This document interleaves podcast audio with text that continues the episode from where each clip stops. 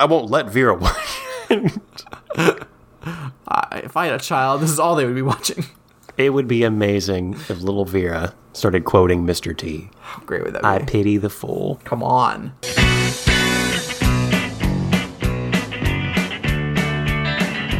Hello and welcome to Ramjack at command of the Rain Fleet. Everyone, I'm Alex. Thank you so much for joining us today. Uh, the other guy on this show is Brad. Hello, citizens. Well, We've been doing this show for a very long time. true.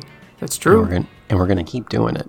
They can't stop us. They want to stop us, but they can't stop us. It's our They can't stop us. It's our dream. No one's gonna stop us now. True. We're gonna have a lot, a lot of fun in this episode, Alex. I think there's something uh, a little bit later that we might get into. Oh! What's this? Did I buy the book that Alex stole? yes, I did. I love how Brad will say something before in the pre-show. about, I got this thing over here. Maybe we'll, we'll talk about it later. And then immediately when the episode starts, he brings it into frame, and I can start seeing it. Just to, I've just been waiting to let you know that I bought the book, bought the book of prompts. So This is awesome. It looks brighter than the one that I saw. Like oh, the cover has a nice. Yours is very red. The one I had looked more maroonish, I think. oh well, that's. But I mean, they obviously are the same. Maybe just the color through our cameras are different. I don't know. Or maybe yours is the one for criminals. Maybe you got photos from the criminal copy, the one that's just put there as a decoy to ensnare criminals. And my self-respective, que- like self-reflective questions were just shitty, made up. Hmm. I got the real ones. questions in You here. I got the real shit. Brad has authentic. Because if anyone wants to go to Target questions. and buy this book, it is three quest three thousand questions about me.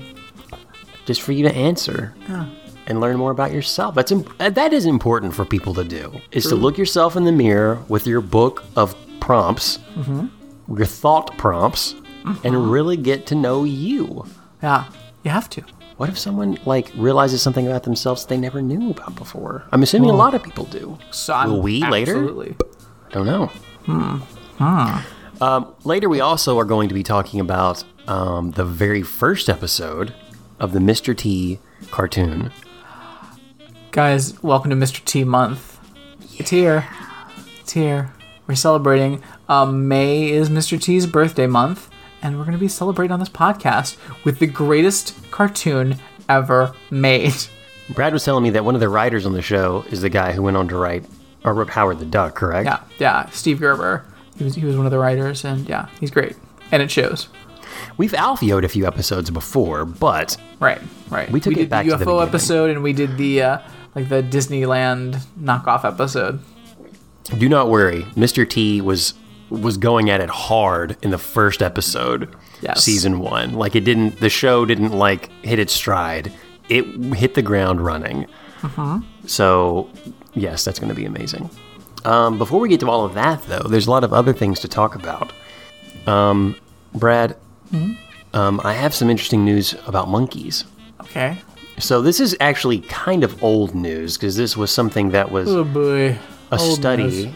that happened in 2005, but it's new maybe to some to us.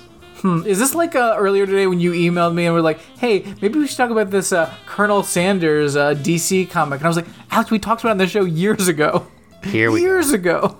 I honestly do not remember talking about the comic book. We talked about the romance novel, and I remember that, but I don't remember the Colonel Sanders Sanders comic book. I, I definitely remember us talking about that.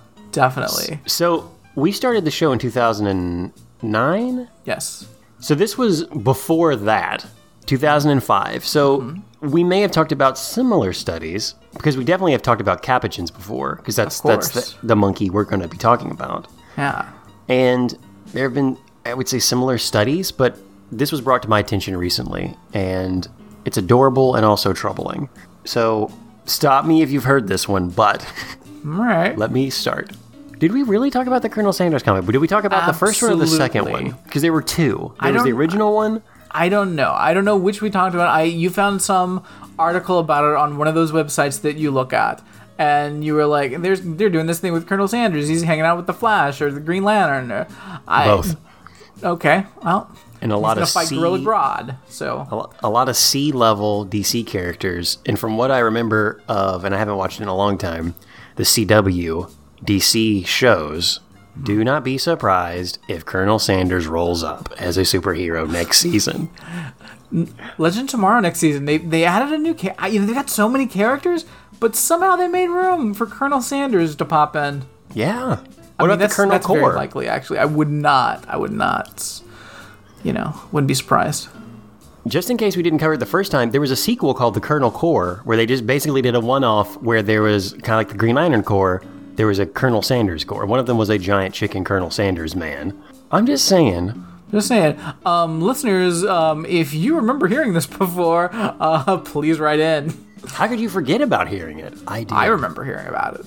Capuchin's friend, Mm-hmm. Capuchin Capers. Yep. Mm-hmm. scientists did a study to see if they could understand the concept of currency. Now we know larger apes can do this because they're ape. They're like us. They're not dummies. But monkeys, little monkeys like Marcel from Friends Monkey, do they even understand the concept of bartering, trading, money? Can we introduce them to things like capitalism? Let's find out. The answer is What if we yes. did this exact same article, and this is where my uh, premise for my uh, show that I want to create, uh, Capuchin Capers, comes from? Um, because that's something I have talked about quite a bit. Is Ramjack a circle? I'm and just have saying, we arrived again? Like, is Alex just pulling from a very finite list of articles? So this actually comes from a new podcast I found, which I definitely recommend. It's called Ramshack. It's called uh, Ramjack. I started listening at episode one, and uh, so weird. These two guys, oddly named Alex and Brad as well. Um, because I may be crazy, but all right, keep going. But this sounds familiar. the more that we talk about it, or I'm saying it to you now, the more I'm thinking we sh- surely have talked about this on the show before. Surely we've talked about it. It involves capuchins and uh, um, money, so I'm just saying. I have an established bit about uh, creating a, a reality show where I train a team of capuchin monkeys to become delightful pickpockets called Capuchin see- Capers. Now, see, we did talk about how Capuchins in certain parts of the world are thieves, just straight up. Well, that's a fact. Everybody knows that. Everyone knows that, and they're mean about it. There was the thing we talked about where the guy got his sunglasses. They would take his. They, they'll take uh, phones, sunglasses, anything like that, and then hold them hostage until you give them the food that they want. Correct. And we talked about that. This is different. And technically, I don't think those were capuchins. I think those were a different type of ape. All right. I'll allow it, counselor. These capuchins, they gave them little tokens mm-hmm. representing marshmallows and grapes, but they didn't. They weren't marshmallows and grapes. Obviously, they were just little tokens. And pretty quickly, the capuchins realized, oh, I can trade this in for marshmallows or grapes, because capuchins have an insatiable appetite. Like they just cannot stop eating. So when you give them a little disc that represents food, they may have had an advantage in that respect of quickly learning, oh, this thing represents food. Nice. Um, did they steal from each other? I'm sure they did. But once they realized that they could get marshmallows and grapes, they started to introduce more complex things like deals. Hey, now, uh, used to these tokens both represented one marshmallow and one grape. Now, for the limited time, you can get two grapes for one, but still only one marshmallow. The Capuchins realized this, and when they realized that the concept of things going on sale or like that was even a thing in the reality of money, they went crazy. Like they they began to really hoard their money and as much as they would want to, they would kind of hold back a little bit, and then when there was a sale, throw all their grape, like give me all the fucking grapes. They realized, like supply and demand, like they understood the concept of hold up, in the future there might be two marshmallows for this token. I need to like watch my money. They're playing the markets. They're playing the markets. Then playing the the markets. Capuchins got really into derivatives, and oh, it was a fucking mess. Um, they got into gambling. So yeah, Yeah, they got into derivative trading They got into derivative trading. Um. I think uh, I'm, I'm, yeah, I'm, I'm hedging against grapes. I think, I think, uh, I think grapes are gonna go down. Grapes are going up. What are you talking about? Well, we'll see. I don't know. I got a side bet on that. Started wearing little ties, started ringing a bell at the beginning of the day and closing of the day. Um, but they they did simple gambling games, basically doubling your coins. And I can't remember if it was roulette. It was something that was a known gambling game. And yeah, highs and lows, strong emotions, monkeys just not being able to handle it, monkeys being super excited. Amazing. Then, then the monkeys learned about prostitution on their own. This was not something the humans introduced. They just realized, oh, they just started prostitution. That's cool. So the female monkeys started essentially they would not have sex without money. Nice. just straight up. No more. It's like, nope. If we're gonna have sex, you're giving me marshmallow coins or grape coins. And if grapes are trading higher, you better fucking give me grape coins because I'm not doing it for a marshmallow coin. nice. Ladies ran game in the monkey capuchin world and fucking made bank. That's pretty much all. That that's what we've learned about capuchins. They've got their own market. Um, is there a place for them in our modern economy, Brett? Can we bring them? We, we've done the trial. They've passed. They understand. Do we start bringing instead of like autonomous robots or something? Do we just bring in because capuchins are cuter? Sure, absolutely. Should we bring them in and be like, "Welcome to the party, guys"? I mean, and- Andrew Yang's got a lot of strong feelings and concerns about uh, capuchins taking over. So I think They're not uh, taking over. They're little. They're little. Uh, no, no, that's it's a slippery slope. Slippery slope. You It know? starts with It's all gonna be and and, robots. It's all capuchins and robots.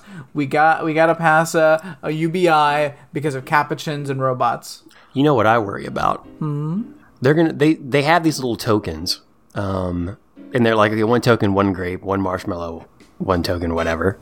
There was a part of the study which I forgot to mention where they gave them like slices of banana. Just at one point, these monkeys had learned about tokens. They also just fed them normal food. Like the treats were marshmallows and grapes that they traded money for. But obviously, they had to eat. They didn't just have money to eat. They had to work for that money. Um, so they gave them little slices of banana, and some of the monkeys would look at it and realized it was like disc shaped, and would take it over to the market and like try to hand it in as like food tokens. Like, Nice. Can you can I trade something for this banana? Oh, this is just food. This is just the shitty food you give it. Okay, I guess I'll eat this, but here's my tokens. But they tried. Like they anything that was disc like, they thought this could be money. My worry is if they were so quick to pick up on the value of money, and then the value, uh, like also like just learning gambling, and then introducing just falling upon prostitution on its own. If any of these capuchins figure out how many grapes they can get for an actual dollar, like they realize, what the fuck, these scientists made up their own monetary system, they're hiding more value. Like, if they learn about our actual currency and our actual economy, They're gonna break into all the ATMs. they're gonna break it. There you go. Your Capuchin Capers story one has much better legs now. We've Yeah. al- we, like we already talked about it, but I don't think so. Um, but I don't know. But yeah, this this means that for sure your Capuchin Caper story I think has legs, and also we may be hurtling toward a future where there are just Capuchin games running around, I uh, stealing, straight up thieving. I like it. I like it. Can you imagine little capuchins in a casino, just like the same way a human is just like looking at I it, like just like touching a Wonderful. button. There's just a capuchin like just hitting buttons, just wide eyed. They would love that shit. I think capuchins would never tire of it. I would never tire of watching them. Maybe that's what casinos need. Just capuchins running around. Uh, Get I, people entertained. People like you can't get mad at them for stealing your chips. I'm for it. Brad, there's something I'm not for. Oh, Astro alert. excuse me. Astro alert, friend. Oh, is, it, is, is there is there a Ford Astro uh, coming through? What's happening? Maybe.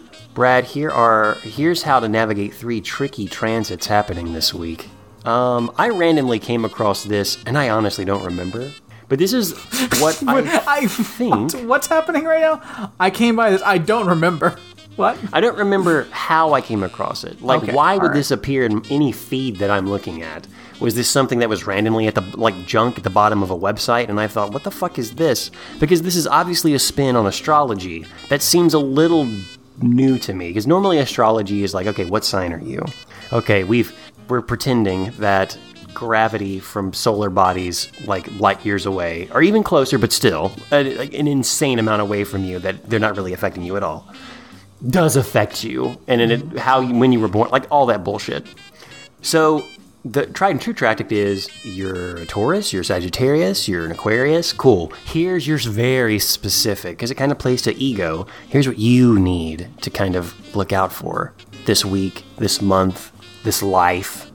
Well, now they've decided to spin it a little bit. So not only do you have to worry about this stuff, but they're also kind of presenting it as like a weather pattern, which is why three uh, tricky transits happening this week. Brad, did anything happen yesterday that shook things up for you? Be honest. Be honest. No. You sure? Mm-hmm. Everything went was fine on the way to work. Yep. Fine at work. Just a normal day. Mm-hmm. Post work. Yeah. Yeah. I don't think you're being honest, friend. I mean, really search your heart and your experience and tell me, did something shake you up yesterday? Um, no. No. Huh. So the fact that uh, Sun Uranus uh, conjunction or conjunction on Monday didn't really do anything for you, No. because that was the first thing we had to worry about this week. And I guess So did we? We all had to right worry about it. Yeah. Everyone. On Monday, the Sun Uranus conjunction could shake things up. It says could. And it's generally just like, look, guys, this thing's happening on Monday, and it doesn't matter what astrology sign you are, it's going to affect all of us. So it's another level of that. Brad, tomorrow, Pluto goes into retrograde and pushes us to get a little bit more introspective. Hmm. So be on the lookout for that. And on Saturday, Yes. Neptune, the master of illusions, by the way. It's not Loki, it's Neptune. Could make Saturday a little bit dodgy when he crashes into a tricky square with feisty Mars and Gemini. What a. Hmm. Fogging up our thoughts. I can under I can understand the tactic. You're an Aquarius or whatever. Here's just some random shit again, like made up. But this starts getting into a weird level of made up to me. Like it's all bullshit. But these these astrology weather reportish things, be on the lookout. They're trying to trick us, Okay. and they're not doing. They're not doing it. They're not doing it. Full, I don't really understand them. Don't really understand them at all. I don't understand them at all, and I don't understand this tactic. No, because like the bullshit thing about horoscopes is like, so there's there's you know there's twelve, so like hmm. there's some variability, but this is just widespread. Everyone's going to be dealing with the exact same shit. Like, You still got to worry about your own astrology shit, but also it never stops, guys. Just because the gravity affected you in a very unique way when you were born, and that de- determines who you are and like everything, it happens all the fucking time. Okay, so like the new body shit of this the heavens will affect you continually. Your personality and stuff was determined then, but we all got to worry about fucking retrogrades, dog. We all got to worry about weird Neptune shit. oh, he's gonna bust into a square or whatever the hell. busting up in a square. I, w- I- I would love if someone made fun of astrology by like on something else that's equally nonsensical. Like I don't know why, but my mind goes to like movies, like the cadence of movies. Like careful, Thanos is doing some shit this weekend, and you gotta be on your guard. Now look, Well, Thanos is gonna be doing some shit this weekend, friend. Look, now, and honestly, I, I have read about this online, and people are a little worried. And I, again, take this as you will. Avengers Endgame this weekend, something that's been building up for a long time, coming to an end. People are going to die. We know this. People are going to be resurrected. We guess pretty much. Something else that coincides this weekend is, I would say, the penultimate, I would say, phase of Game of Thrones, something Brad does not care about. But I will give the creators of the show this. Um, in this last episode, Wait, did you say No the one- penultimate? Like it's almost over? there's only six episodes left. We're on the third episode. And when I say penultimate, I said like the penultimate like arc. Something huge is going to happen okay. on this weekend. It's like And- penultimate. Well, the penultimate episode is five because that's the one before the last one, correct? yeah. So, but nothing's going to happen in the next few ones. There'll be this one, and there'll be two episodes of like aftermath, and then the last episode will be the at- actual like end to end. But this next thing is essentially. Th- it's a huge thing that happens. Now, Okay. Brad doesn't care, and I could tell ahead and spoil it. Yeah. Knock um, yourself out. Essentially, these creatures that they've been waiting for for the entire show show up, and they're gonna fuck everything up. It's the Essentially, winters. The winters are coming finally. Oh, Look. oh, the winters got there. And oh Game no, the winters. There's Jonathan Winters. There's. Think um, anyone else named Winters. Sorry. Yeah, there, there's the big event. The the winter's coming, but it might as well like it's a it, it's it's a it's a metaphor for our actual like global warming crisis, and it's kind of neat in that respect. But what they did in the last episode was they purposefully didn't do anything crazy. It was basically just uh, and I, as saccharine as it was, it was everyone hanging out, all these characters that have finally come together in this one place to die. Um, get to hang out and you just see them all interacting and like basically spending their last times together. Because next episode, they're essentially all going to die. Like, I bet one person, maybe two people survive. And if Endgame happens and a lot of people who are super invested in that, all like, there's a lot of emotion coming from that. And then they go into Game of Thrones and a lot of emotion coming from there. I'm going to say that's going to have more impact on society at large than Pluto doing its shit or Neptune doing its shit. I'm just to throw out a wild guess there. Maybe neither of them will. I don't know. Twitter will explode, but we'll see. Um, Brad, in Finland, there's been a subculture for teenage girls that has flown underneath the radar for a long time, but now has hit national. How did you find out about it, creep? Um, well, uh, the New York Times has a report, like a deep dive. Sure, they do. Well, when I tell you about it, you may understand because I have a daughter, um, and I, I, I don't think Joey would ever get into this, but and right now it, it does seem Yeah, to I was be just I was just mostly doing young research to girls. see because I, want to know if my daughter happened to get into this into what these what these uh, Finnish teenagers are doing. All right, all right, all right, all right, all right. Sure. Finland considers this an international export. This was something that happens in Finland that's not really caught on anywhere else yet, but they think it's big business. They're dyeing their hair gray. Alex, we did this one too. um, Big competitions at like arenas. the new thing they're doing is big competitions in arenas. Well, I want you to know the scope of it before I tell you what it is. okay, all right. Um, Yeah, a lot of kids get got made fun of in school for it. Uh, there's an actual story where one, I guess, a champion of this, uh, we'll call it a sport in Finland, was made fun of by other kids in school. They saw her doing it after school, like practicing, and they're like, "What the fuck are you doing? That's stupid." And now she's a champion, renowned across Finland and any other countries that this starts to kind of penetrate into. Um, Brad, I am, of course, talking about the intense sport of hobby horse enthusiasts. Excuse me. Uh, hobby hobby horse enthusiast. Or, so for a long time in Finland, uh, on the sly, a lot of girls would get a hobby horse. Now that is a stick, like a broom, and on the end of it is the head of a horse. not to scale, not to scale, uh, maybe a half scale, maybe a third scale, and what? And it's a big thing. So what? They're, they're not only are there people who just love the art of hobby horsing, like they people just pour themselves into making special hobby horses for other people, but there is dressage competitions, Brad, where the aim of the game is to, with your hobby horse, put on a floor routine. Um, you try to keep your upper body as stiff as possible as you prance around doing dressage. Of course, there's also like riding competitions with your hobby horse where you have to go through an obstacle course. Again, upper body, firm as stone, lower body, the grace and elegance of a, a powerful horse.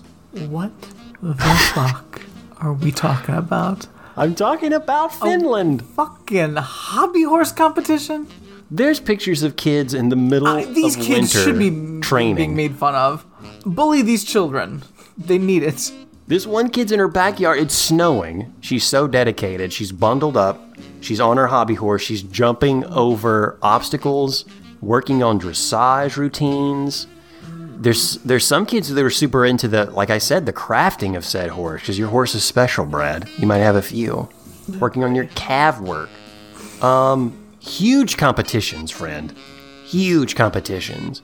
Is there money? I hope. How huge are these huge competitions? Um, pretty big. Now here's the. I'm going to just though? send. I'm going to send you the link of the photographs here. Oh which is hard to really convey in a podcast, I realize, but I'm hoping that Brad and I can explain to you the phenomenon through our words. Oh no. This is real, friend. This is not like.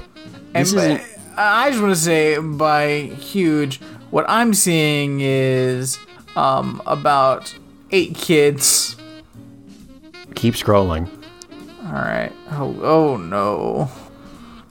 No. Okay, so this one has more. This one has okay, maybe about 20 people involved. I mean, they're very, very much in the corner of a shoved very much into one corner of a arena of sorts. I don't like all the weird like video that, plays automatically as I scroll through this and have to see these kids with their fucking That's the- hobby horses. That's the thing that's the most unsettling. One, having these like certain type of video files play because they're they are video files, but they're also like highly optimized, but really nice. I mean, quality's good, and they're huge. But yeah, as you scroll, it is disarming to suddenly see a child with a hobby horse being looked at as a sport. Yeah. Most of these, luckily, are young children. Some of them are not as young as you would expect to be playing with a hobby horse. Who are these adults judging this? Because in some parts of the article, This they talk about like question. they talk about veterans of hobby horse, and I'm thinking this is what this has been around for what three years. They say underground, but let's be honest, like this is something that's mainstream. Maybe it's been it's been celebrated maybe in the last five years at the most ish. A dozen girls recently. waited in line in a Helsinki ar- arena for the dressage competition. A dozen. A dozen. Okay. The judge put them through their paces walk, trot, canter, and then asked them for a three step rein back, that classic test of a dressage horse training in obedience. The judges looked on gravely, occasionally taking notes. Um, hey, judges. I'm looking on gravely and being judgmental, and I'm taking notes. What the fuck's wrong with you? All right, l- tiny kid with a hobby horse, do these things a norm- like a horse would do. Hmm. Marking notes, marking notes. Calf work needs work. The hobby horse is a little shabby.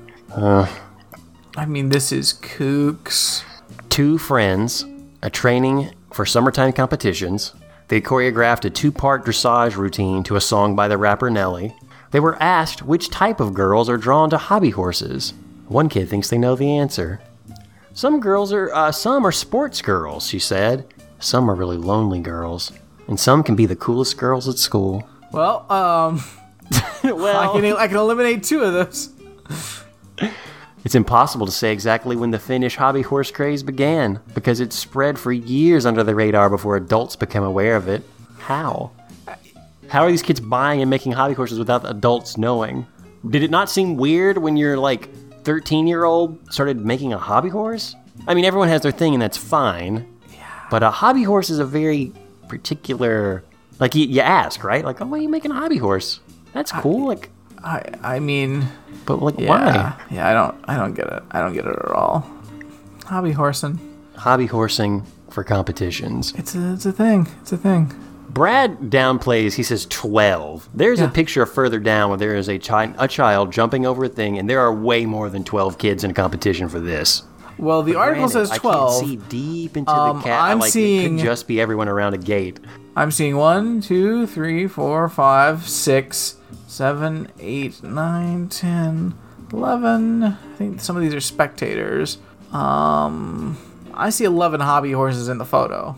The most troubling one to me is there's a picture of a tiny, like she's a seven year old, like a girl.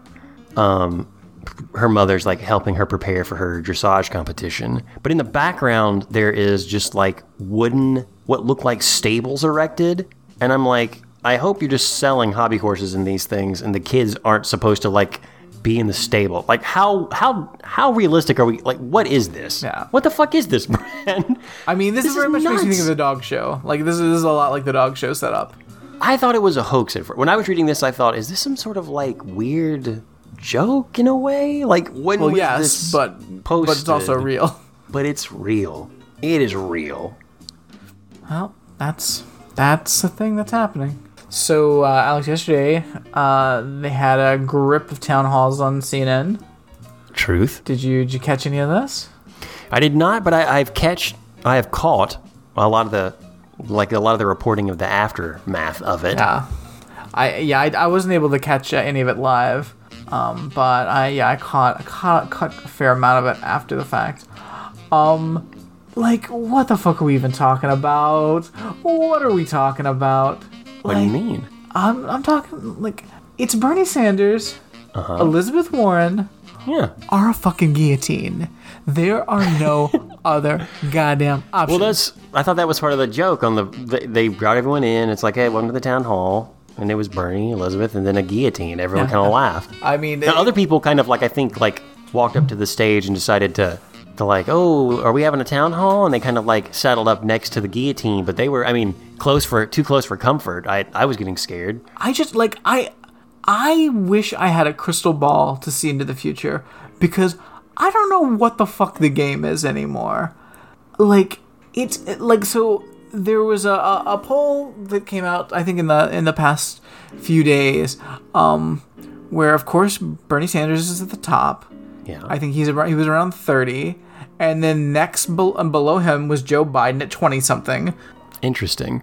Um, and then uh, fucking Buttigieg um, was coming in third at around like 18. I'm, I'm guessing these numbers. Really? I don't have them in front of me, but um, couple of things. First of all, um, I think, and I think like um, so it's some paper um, like their headline was uh, uh, uh, Buttigieg um, um, edges into a tie, uh, and it's like uh, you mean a you mean third place?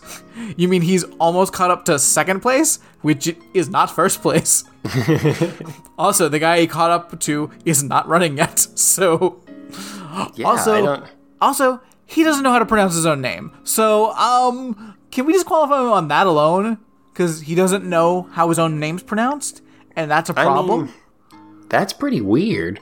like, maybe everyone else just refuses to pronounce his name correctly. But was it was it Wolf Blitzer or Anderson Cooper that like um they like call, was like um so there's been a lot of people that confused about how to pronounce your name, and you and your husband pronounce it differently. Um, because he wrote in a phonetical spelling that his name should be pronounced. Uh, well, the husband wrote that his name should be pronounced um Buttigieg, and then Pete Buttigieg wrote a pronunciation that said his name should be pronounced Boot Edge Edge. and no one's calling him Boot Edge Edge. I've never heard anyone say Boot Edge Edge. So, I- question: Why the fuck don't you know how to pronounce your own goddamn name? That is a very valid question. Can you run for president and not be able to pronounce your own name? No, you shouldn't be able to. I Hello, guess. I'm Donald. Trump. I'm Donald J. Trump. So your microphone's cutting out. I'm getting a lot of feedback. Welcome to the there. Trump Just- Hotel. The reverb is killing. I, I just.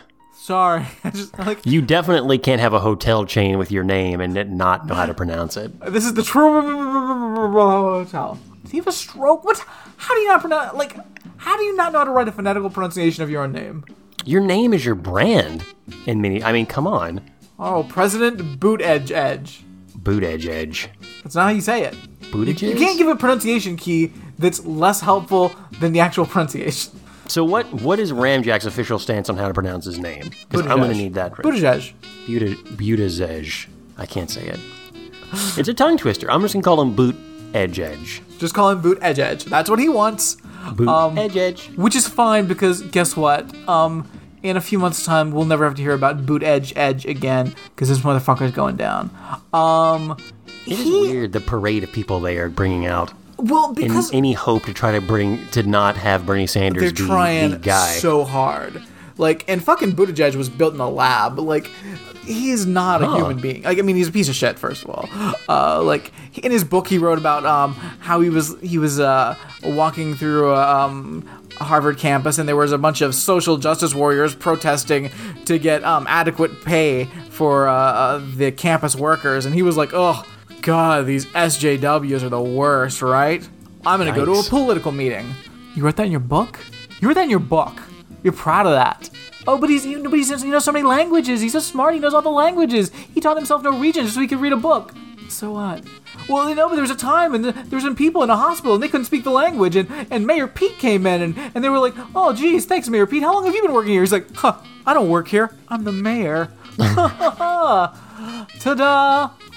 Is that story even real? I mean, maybe it is, but like, Like, how would that even happen? Like, that I, would be I haven't heard from these astronomical. people, so uh, but it could be real. Don't know. I know it doesn't matter because uh, what are your policies? They asked him. Um, they, they straight up asked in the town hall. It's like, uh, you don't you don't have really any poly positions listed on your website. His response is, well, I think everyone that knows me knows my positions. Uh, for me, it's about values and not about positions. I don't I don't like to take um, strong, definite uh, uh, positions on policies because my values are what guide me. And so I think you know that's what I what. Sir, I'm, I'm sorry, I couldn't quite hear you. Could you move a little bit closer to the guillotine you're standing next to? Uh, uh, Miss Oh, Warren, please skip over a little bit. Uh, Bernie, please, just over there to the edge. Give No, no, him no, some space near the no, it's guillotine, cool, it's cool. It's like it's, it's all about my values. Uh, my poli- It's not really about Uh-huh. policies for Yeah. me. For me, it's about uh, vague, amorphous values. Hey, did you notice on the cover of my book, I'm wearing a blue collar shirt and rolling up the sleeves and standing on Main Street? Hey, motherfucker, like. Get rid of that. Get rid of that fucking Barack Obama shit. You can't just like fucking pretend to be for everything while being for nothing. That's bullshit. Fuck off. We already got Beto doing that shit. Like, and he does it standing on a table. So who the fuck are you? Like, How can no. you how can you not have like basic policy stances that you can go to? He doesn't want And to because that's the point. Because Dude. in that fucking meeting where they like there was a um, an article in the Times like earlier this week, late last week, where they were talking about how the the the DNC like they're trying to figure out how to defeat Bernie Sanders. Oh, yeah, And- yeah. And he was in the meeting. He was he was at the dinners. Like Buddha, like uh, like Pete Buttigieg. Like they're trying because they tried Kamala. That didn't work out. Uh, then they tried Beto, and that definitely did not work out. Then they kind of hoped on Biden for a while, but he's a creep. So ne- then they then they fucking pulled like Mayor Pete Buttigieg, who has no policies and has done a lot of shitty things, and probably fired the black um was it the police chief? um, because there was a lot of racist cops and he didn't want to deal with it. I didn't realize that was the reason, but I he did I I read something about him firing that guy Yeah. on was- shady yeah. grounds, but I didn't read the full article Oh yeah, yeah, like, because there was like guy? tons of How do you pronounce his name?" racism, and they thought it would be easier just to like get rid of the black guy. Yeah, that's stupid. Definitely not really. I would say um, he's more not policies, It's- more values, and that seems like a non-valued. Like I, d- the- I don't think you can say that, sir, if you do something like that. it's like the fucking DNC. Like, of course, there's crazy, like, right wing racists that love to throw around identity politics because they're racist and sexist. But, like, there, like, you cannot pretend that the D, like, the awful, corrupt machine that is the DNC doesn't love tokens just as much as the fucking Republicans do. Like, they will trot out, like, a mediocre gay man and see if, see how much they can make off of that and doesn't have to have a single fucking policy that's worth anything. Like, oh, but he's gay. He's gay. It'll be great. See, we're tired of old white men. So here's nothing. Here's a here's a fucking piece of cardboard, but he's gay. Like it's the same shit Hillary Hillary tried to pull. It's the same. It's the same. They keep doing it. They fucking keep doing it, and you can't do that shit anymore. Like have real policies. You notice the DNC never supports any women or people of color um, when they're actually to the left. It never happens. Never happens. They they'll throw Ilhan Omar under the bus. They'll throw um, Alexandria Ocasio Cortez under the bus. Jayapal, all of them. Ro Khanna under the bus any fucking day of the week. And I don't. I mean, when you start thinking about why they do those things and why they don't want someone like Bernie to run, you really Yeah, because they're Become- not leftist. That yeah, because they're They're they're, genuinely yeah. That's that's what the Democratic Party has come to. Yeah. Corporations have bought them, and they're just doing what they can to struggle, and like they're not what we want them to be anymore. They- And well, that should scare them because we for a very long don't time. want them to do yeah. But realizing that more cut and dry because of the climate that we are in now politically, it's harder to mask that. Plus, we have technology. If someone says something or does something, we know about it instantly Yeah. on all social media, and you can't Like None. Buttigieg and um, uh, Beto O'Rourke are pulling this same fucking Barack Obama game, where you just keep tight-lipped and don't talk about any of your actual policies, um, and then just hope you can skate by and, and no, until no one figures out what the fuck's going on. Like a lot you of can't do it anymore. a lot of people i would even say like even last election the power i guess of our social media was still kind of like gearing up because you you do make a good point um, when barack was running in both times policy i don't remember people talking a lot about like a lot of policies like i didn't really understand barack obama's foreign policy at all Yeah. or we even i couldn't even tell you what it was then It was I'm Um, slightly better than George W. Bush. and that was enough. then it turned out for most not so people. much. But most people don't even understand what foreign policy is. Like, Yeah. That is super important because a president really has a lot of say in that, and his cabinet has a lot to do with how they. We're seeing a lot with Trump now. Now we always kind of kind of knew that, but I need to know a candidate's foreign policy immediately. Like, I Yeah. that's to me as important as domestic. And I will say this: um, reading some critique of the town halls that CNN did, a lot of people did not mention foreign policy at all. Bernie did, but he also did it without being questioned because a lot of the students had questions. And a lot of them were more. I mean, we are in a time where we are becoming more uh, like insulated as a world where a lot of countries are stop, stopping to look past their borders and more like inward. That's troubling in a lot of ways. Um, and it was reflected in our own and like even this town hall like because no kid really asked any questions i think someone mentioned something about israel Of and course they were they like did. of course you got to do israel because that's what's going on but none of the hard Keep, uh, keep on. By the way, these aren't kids. These are fucking Harvard kids. By the way, so was something else. A lot so of fucking Harvard piece of shit monsters. So I guillotines, guillotines for those kids. they did give they did give Bernie credit. He mentioned Yemen and what's going on there, like without being prompted. Like he worked it into something. It's like, look, guys, also foreign policy. Let me tell you about what's happening here. It's weird no one's talking about this stuff I mean, here, yeah. but okay. Like- but something else that was really awesome. Um, one, Bernie killed it. Of course. um, everything I've read from him, I was like, wow. And also, um, we talked, I think, last week, and it's well known now about his uh, the thing he did on Fox News, which was fucking. All- I heard more audio from that, and I heard his closing remarks, which were great, and he got applause. People cheered for him. Yeah. and of course, that's why Fox News is like, oh fuck, and then even days later, we're like, well. Uh, like trying to address that because yeah when you start saying medicare for all uh, something that's I, I something we need and other things that sound like ooh scary socialist stuff which it isn't and people are excited about that that terrifies not only the republicans but also these stupid uh, especially like- the Democrats. Especially Yeah, the Democrats. Democrats. The Democrats have been paid to lose for so long, and all of their money is based on being paid to lose. And all those motherfuckers would love to have 20 more centuries of Donald Trump than to fucking give up any power. So one of the the Harvard students did come to Bernie and it- hard. She Is this the one from the, the the centrist club? Did you see this? I did not know. I, I woman not know what she the affiliated Harvard with. centrist club. I, you know, I think it was the, the centrist society. Like they're straight up like, hey, we're monsters. I do love. I did see a meme on the internet where someone said, um, like, it, they did a very cut and dry, and obviously we're talking about how it isn't, but for the sake of the hilarity, it was like Republicans, uh, we want to detain people at borders, uh, take away women's rights, um, make sure that the rich stay rich and the poor stay poor. And then it said Democrats, you know, uh, for the most part, uh, pretending or trying to uh, go for equality, definitely want everyone to have equal rights, um, trying socialist things like universal health care and even uh, student loan forgiveness, like modernized stuff. And then it said centrists. I can't tell these two people apart. Yeah. Which it does, I mean, when you put it like that, you are like, who the fuck are centrists at this point? Like, you just people who are dumb and like want to revel in dumbness and also maybe want to play like, ooh, like, I could be swayed either way. Mo- motherfucker, do your due diligence and take a stand. You need policy. Everyone needs policy. Yeah. Whether you're running to be president or whether you are a human being, you need to understand what policy you believe in and take a stance. Or you could just do a Kamala Harris and be like, oh, Oh yeah, uh, yeah, uh, me too. I'll, yeah, I'll take that too. Yeah. Oh yeah, yeah, yeah, I believe in Medicare for all. Next day, yeah. When I said Medicare for all, I didn't, I, I didn't. I mean, I think there's a lot of options. I think there's ways we can have private insurance and have it for everybody. No, there's not.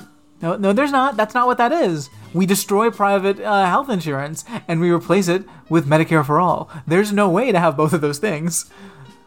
Um, but uh, what about uh, um, um, getting rid of college debt? Oh, I think we should definitely do some things about college debt. Yeah, but what, Kamala? But what? Hmm. Yeah, we should definitely do some things. What the fuck do you? What's your fucking deal? You can't just say tote bags. What's inside the tote bag? Nothing. The emptiness of the Thing, tote it's bag. empty. It's empty. Is the usefulness of the tote bag. Meanwhile, like Elizabeth Warren, like every day releases like a 20 page like s- like detailed policy plan on dealing with every single issue in the world. I Like I, she's amazing and she's great on economic issues. I'm definitely concerned about other things, but she's great on economic issues. And I, I, I, like that kind of go get 'em attitude. Hey guys, not only am I going to throw policy out, but here's like just straight up my solutions for things now, super early in the game, before anyone else is really like really thinking. But now Bernie's been saying a lot of this stuff for years, Yeah. and so is she. I mean, but Well, since I don't think- 1996 because she was a Republican until 1996. Never forget. Oh, well, well, she has. forget. I mean, but she's changed at this point. I mean, let's not. On most you can't look at her policies now and be like, okay, um, you have to peep us to some of that because I didn't. I wasn't aware. I, I- honestly don't know that much beyond. she's great on economics. I don't. I just don't. I don't. I don't trust her on like war and like international stuff and Israel. She's been real tight-lipped. so I. I mean, she's still the only other option besides Bernie Sanders and guillotines. But Um, But to get back to this woman who may or may not have been a centrist at, at, at a club in Harvard, Mm-hmm. a self-proclaimed. I'm in the middle and I'm blindfolding myself because I am an idiot and just choosing not to. She she came up and said, "Look, Bernie, I'm looking at you and your bros. My family escaped uh, socialist Russia in the late 70s, early 80s. I think it was either 79 or like 82. I don't remember what she said. totalitarian communist Russia. But okay. I- I- I- And you're telling me you have a very strong socialist platform? Like, what do you? You tell me how this is going to help solve anything when country after country that's been socialist has been fall has, has fallen. Oh, she was stronger than that. up. She said, um, when every other socialist society has collapsed, except First all off- of Northern Europe. all of Northern Europe. I mean, you could also make cases for China, which also has a lot of heavy socialist yeah. ish, but I mean, different because China is very different. They're doing that whole monitor the population. How is it you that have a every person country that score, we've but- interfered with that was had socialist policies has collapsed after us interfering with it? Now, I loved Bernie's response to this because he says, "Okay, I That look understand." first of all, just the look, because he gave her a real side eye, like what? well, eh, but he immediately defined terms. He's like, "Look, maybe you can," and I'm paraphrasing obviously because I don't have it in front of me. Mm-hmm. But he was basically like, "Look, kid, there, there are different ways you can incorporate socialism into your government. Russia, as Brad said, totalitarian." Um, he called it something else. It was like authoritarian, authoritarian, commun, uh, not communist, authoritarian socialism, which is what they had, failed for lots of reasons Yeah. mainly the word authoritarian.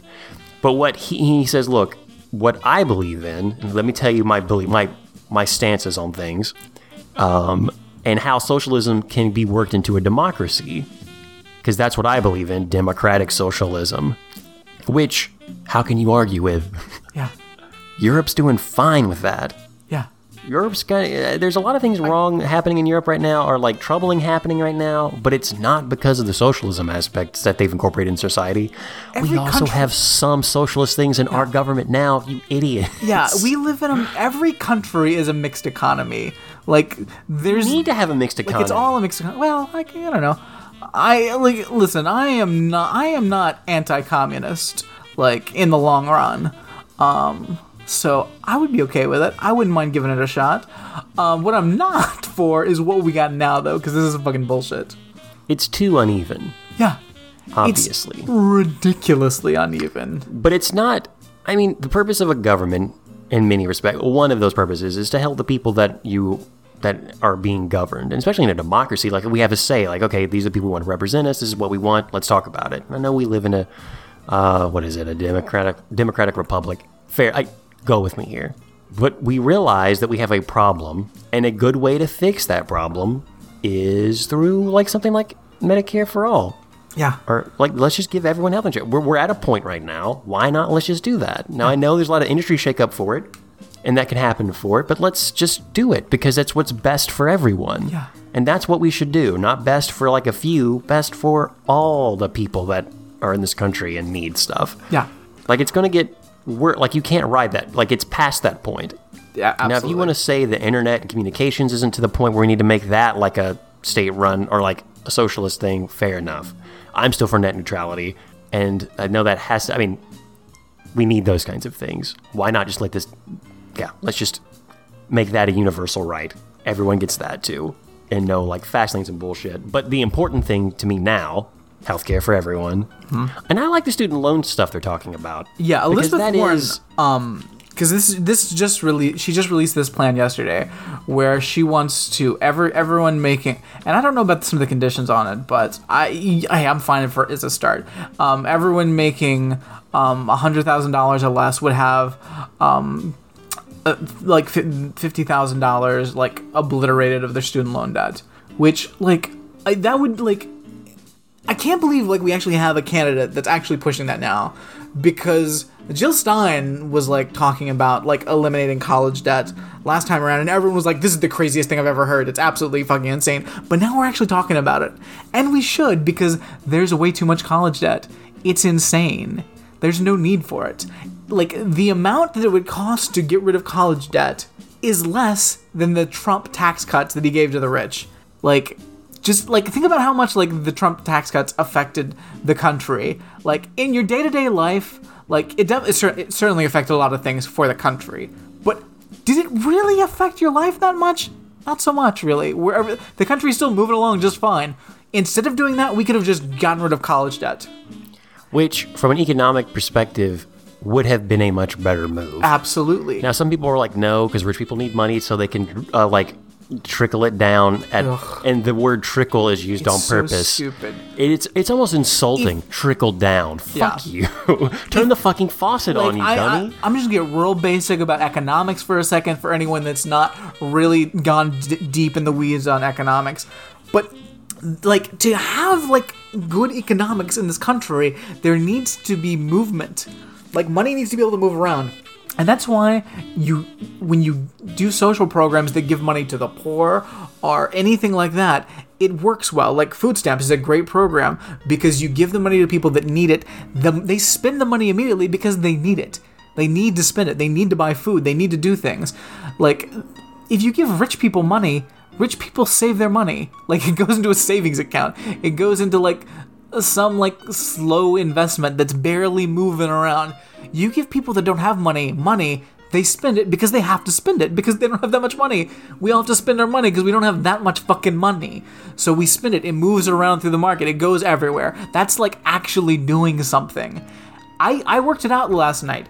If I started paying my student loans at 10% of my income um, right now, and I continued to do that, um, but I also had a child right now, I would have my student loans paid off with just maybe a year or so before that kid has to start taking out student loans. It would take me, yeah, it would take me like 17 years to pay off my student loans at 10% of my income currently. That's like a house mortgage. Yeah, yeah, I could buy a house two years sooner than I'm planning to buy a house if I didn't have student loans to worry about.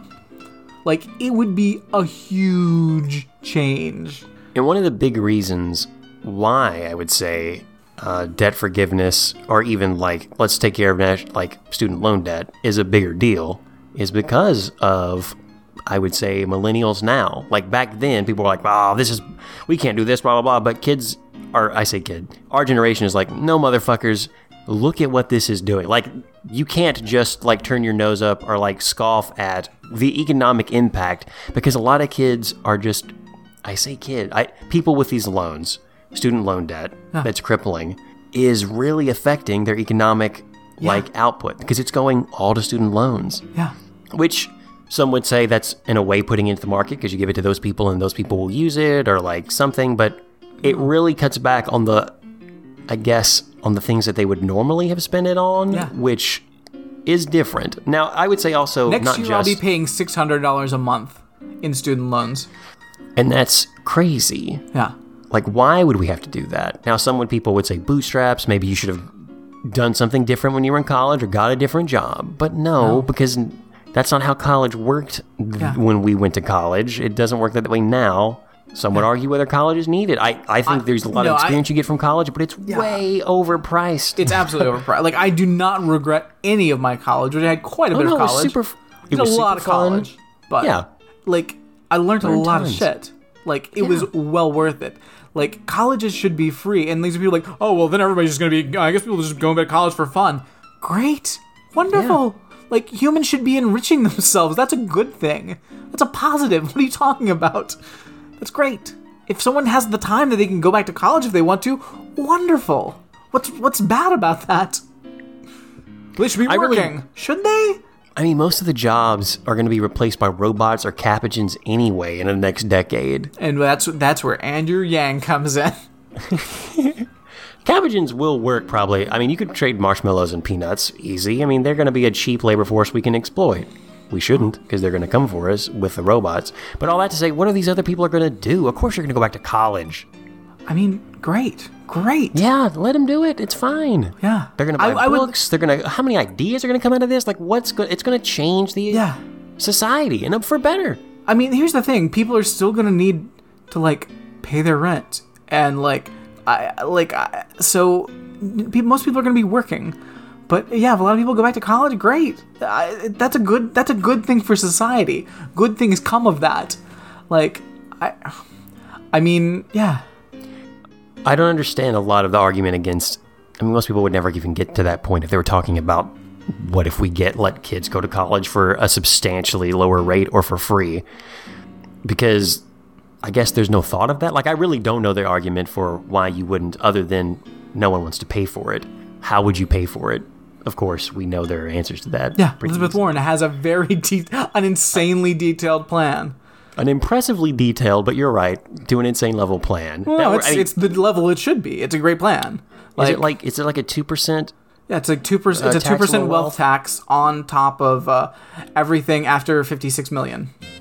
after fifty six million? Yeah, after fifty six million. So your first fifty six million, you're good and clear. Just pay your regular taxes. After that, we're gonna add an extra two percent on to pay for everything we need, like uh, pre like um, free pre K, um, and childcare and college.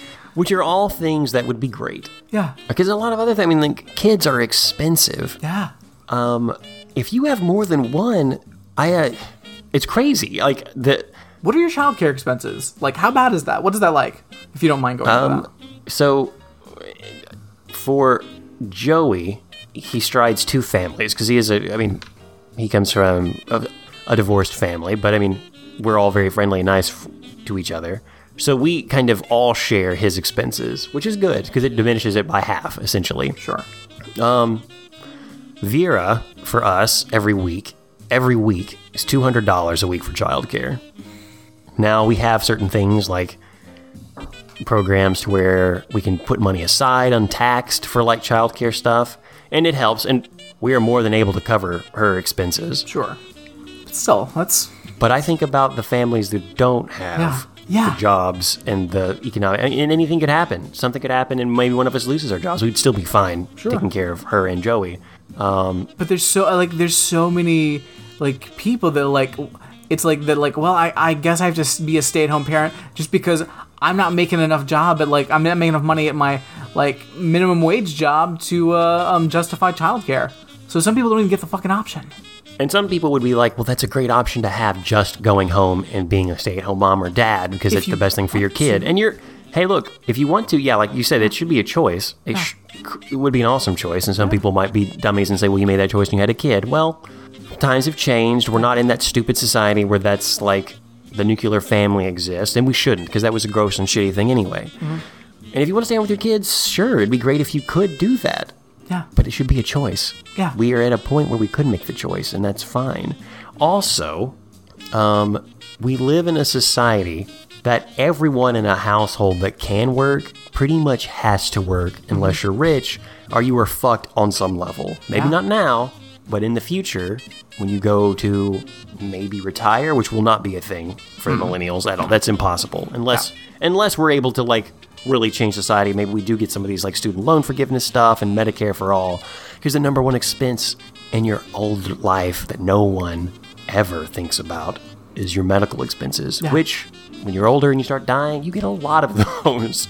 And if you have taken time off from making as much money as you possibly can to save for that time, mm-hmm. to take care of your more than two children, maybe more than one child, you were fucked. Yeah. There's no way around it. Like the system right now is made to fuck you over unless you're super healthy, which is impossible because the odds are against you like a hundred thousand Yeah. fold. Yeah.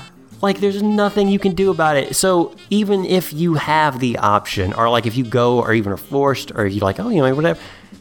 Right now, it is not a good option. You are fucked no matter what. Yeah. Absolutely. That's the that's the other side of that coin that no one wants to talk about because it's a it's weird. It's like oh, it's mortality. I don't want to think about when I die or whatever. Motherfucker, think about it. But Alex, Amy Klobuchar's got a plan.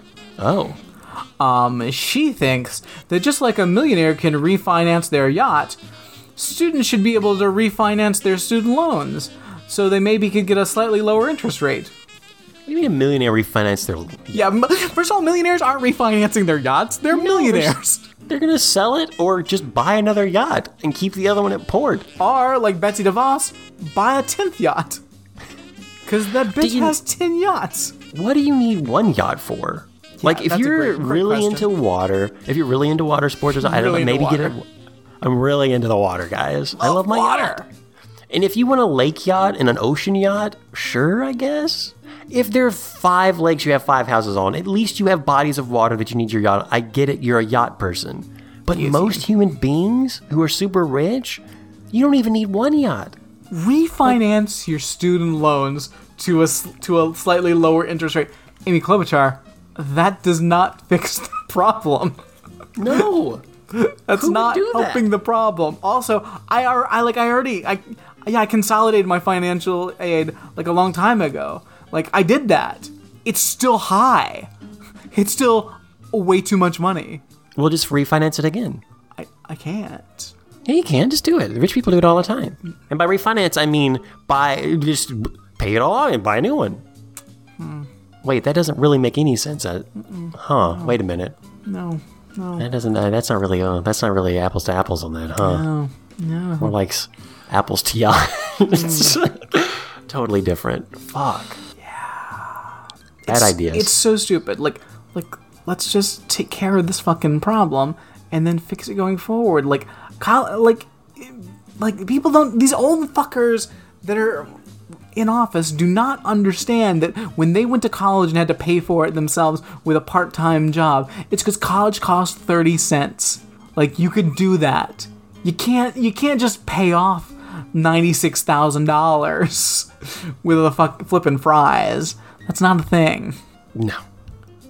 I mean, most people, what's the median average income? It's like 50 something now, 56, 55, 50. I don't remember what it is. Um, half the country is making less than forty thousand dollars a year. I thought they updated it and it was that, Yeah, they did. like, it was closer to 50. uh, I don't think so. Because I remember when I, the last time I checked before that, the last time I had hard numbers in front of me, it was like 40 something. I think it was like 45 or 46 or, or whatever number you said. But that was like years ago. We had just started Ramjack. I learned something about captions and told you about it, which may have been eerily similar, if not identical, to what we just talked about on the episode. Who knows? Time is a weird, fluid thing. I will say, when I heard someone say, oh no, it's 50 something now, I did not check that. I did not follow up on it, but I thought that that was too high. I mean, the median. Well, it's the, me- it's the median income though. That's the median income is sixty-one thousand, but that's not. That's not. That doesn't tell you a lot because the people at the top are making a shit ton of money. I need to know the average, friend. Yeah. Okay, so individual income percentiles 2017 2018. At fifty percent, yeah, um, fifty percent of the country makes thirty-nine thousand um, or less. What does 75% of the country make? That we're around uh, sixty-nine thousand. Okay. I mean, that's sorry. That's the well. That's, That's a pretty big 20 jump. Top twenty-five percent. Uh, top Over ten six- percent um, is one hundred fourteen thousand. Are you serious?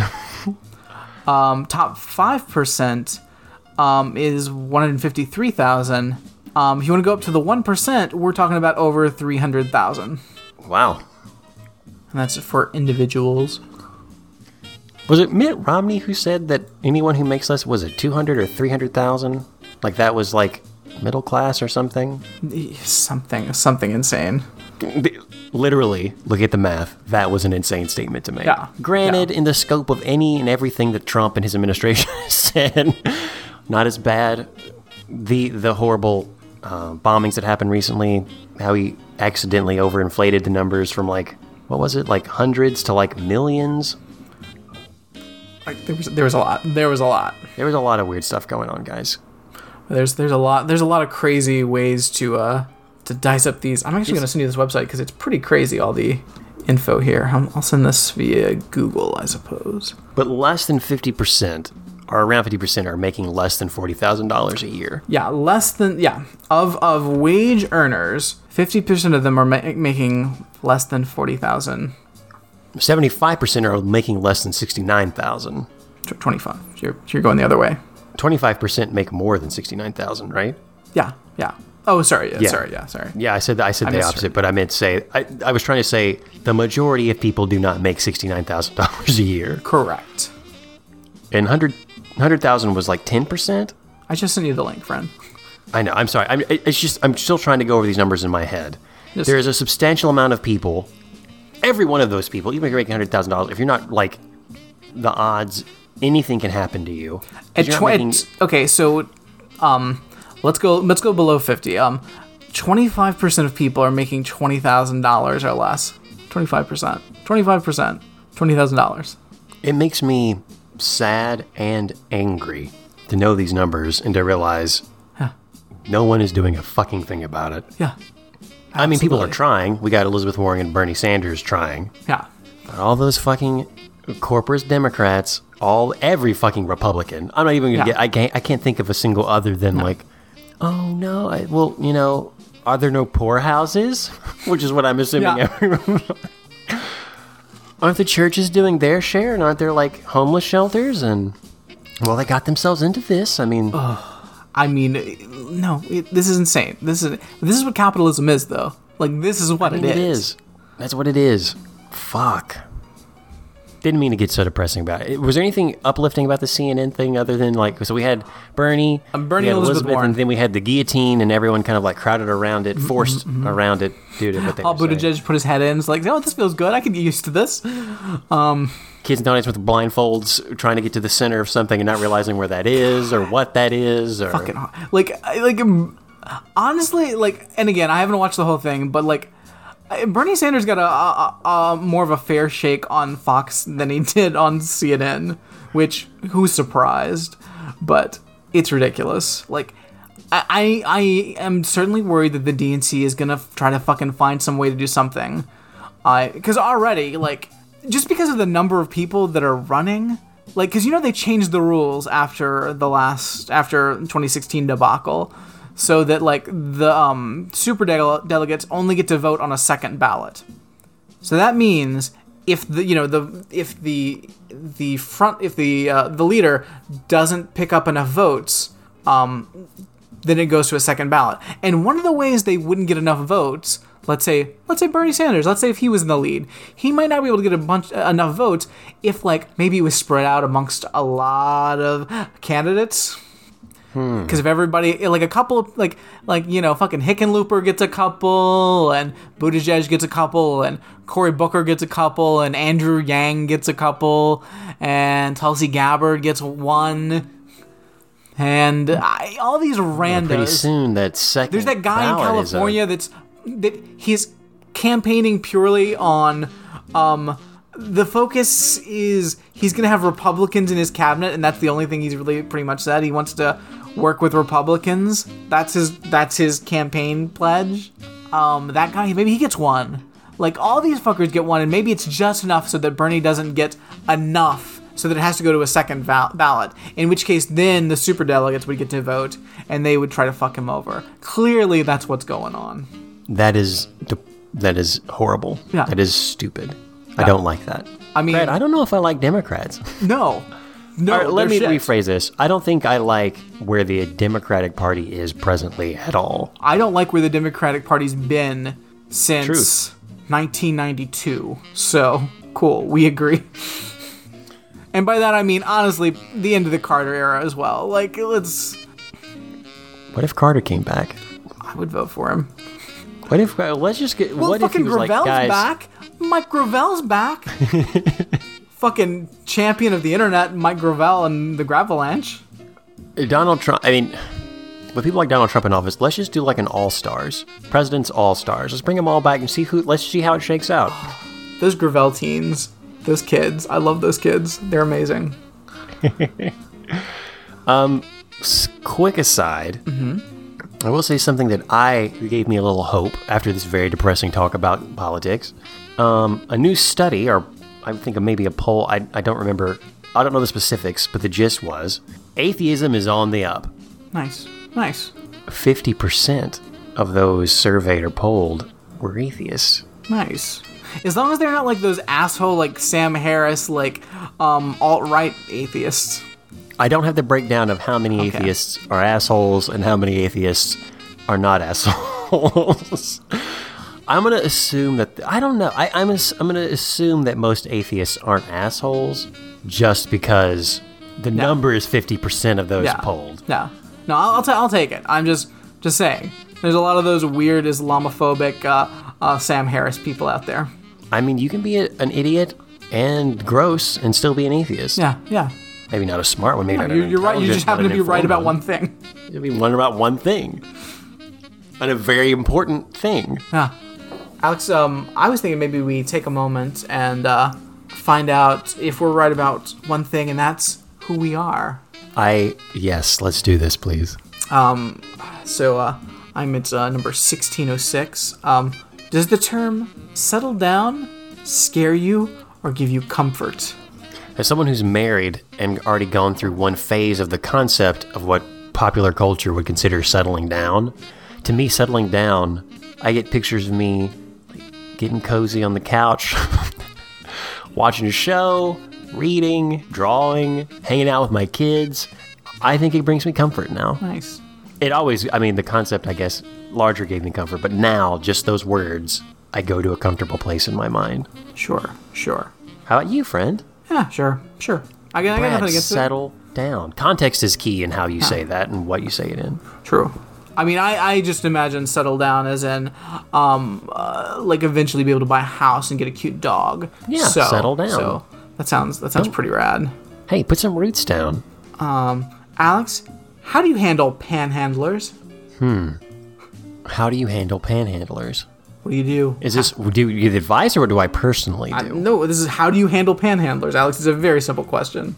Um, I I almost always uh, apologize and say that I'm sorry, but that I cannot help anyone with monetary. I just don't. One, I don't carry cash on me. Right, nobody carries cash. Um, yeah, that's what I do. Yeah.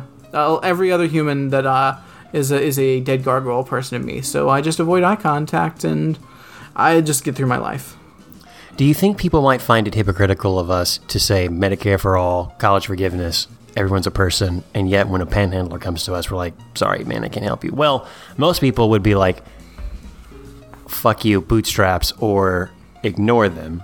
Well, I think as long as you're not John Stosseling it and being like, you probably have a job, you've probably got a, a giant house, and and uh, uh, you're just doing this to get free money. As long as you're not one of those assholes, you're fine. Listen, we like none of us have unlimited pockets.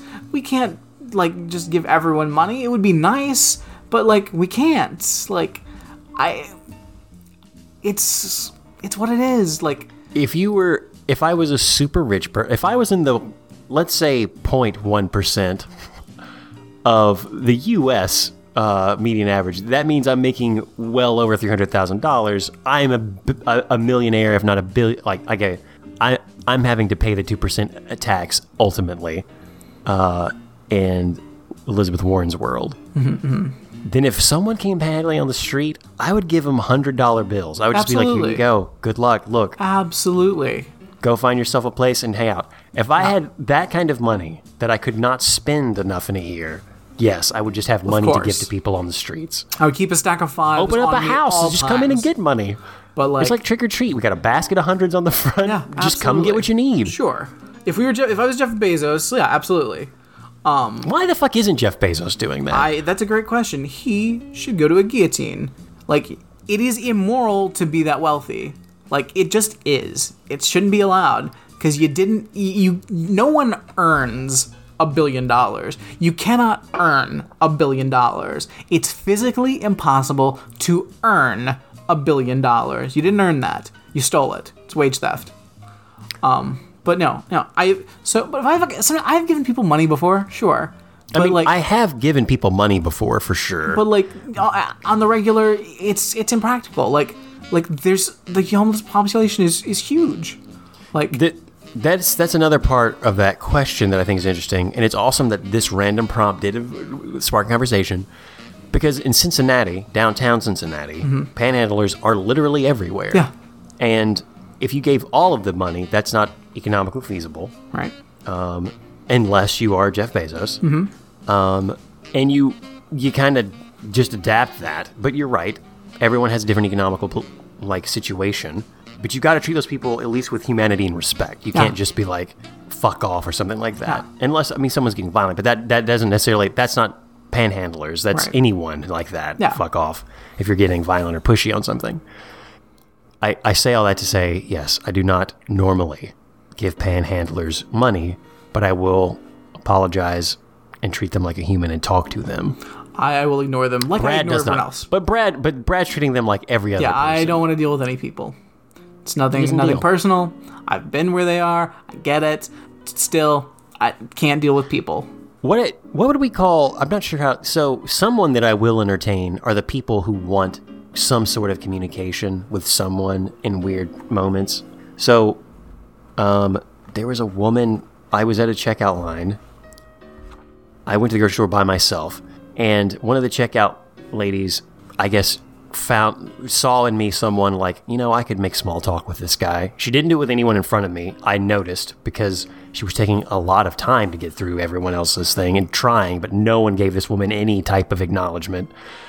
And I treated her like a person. I, I, I kind of was like, all right, yeah, like I made small talk with her.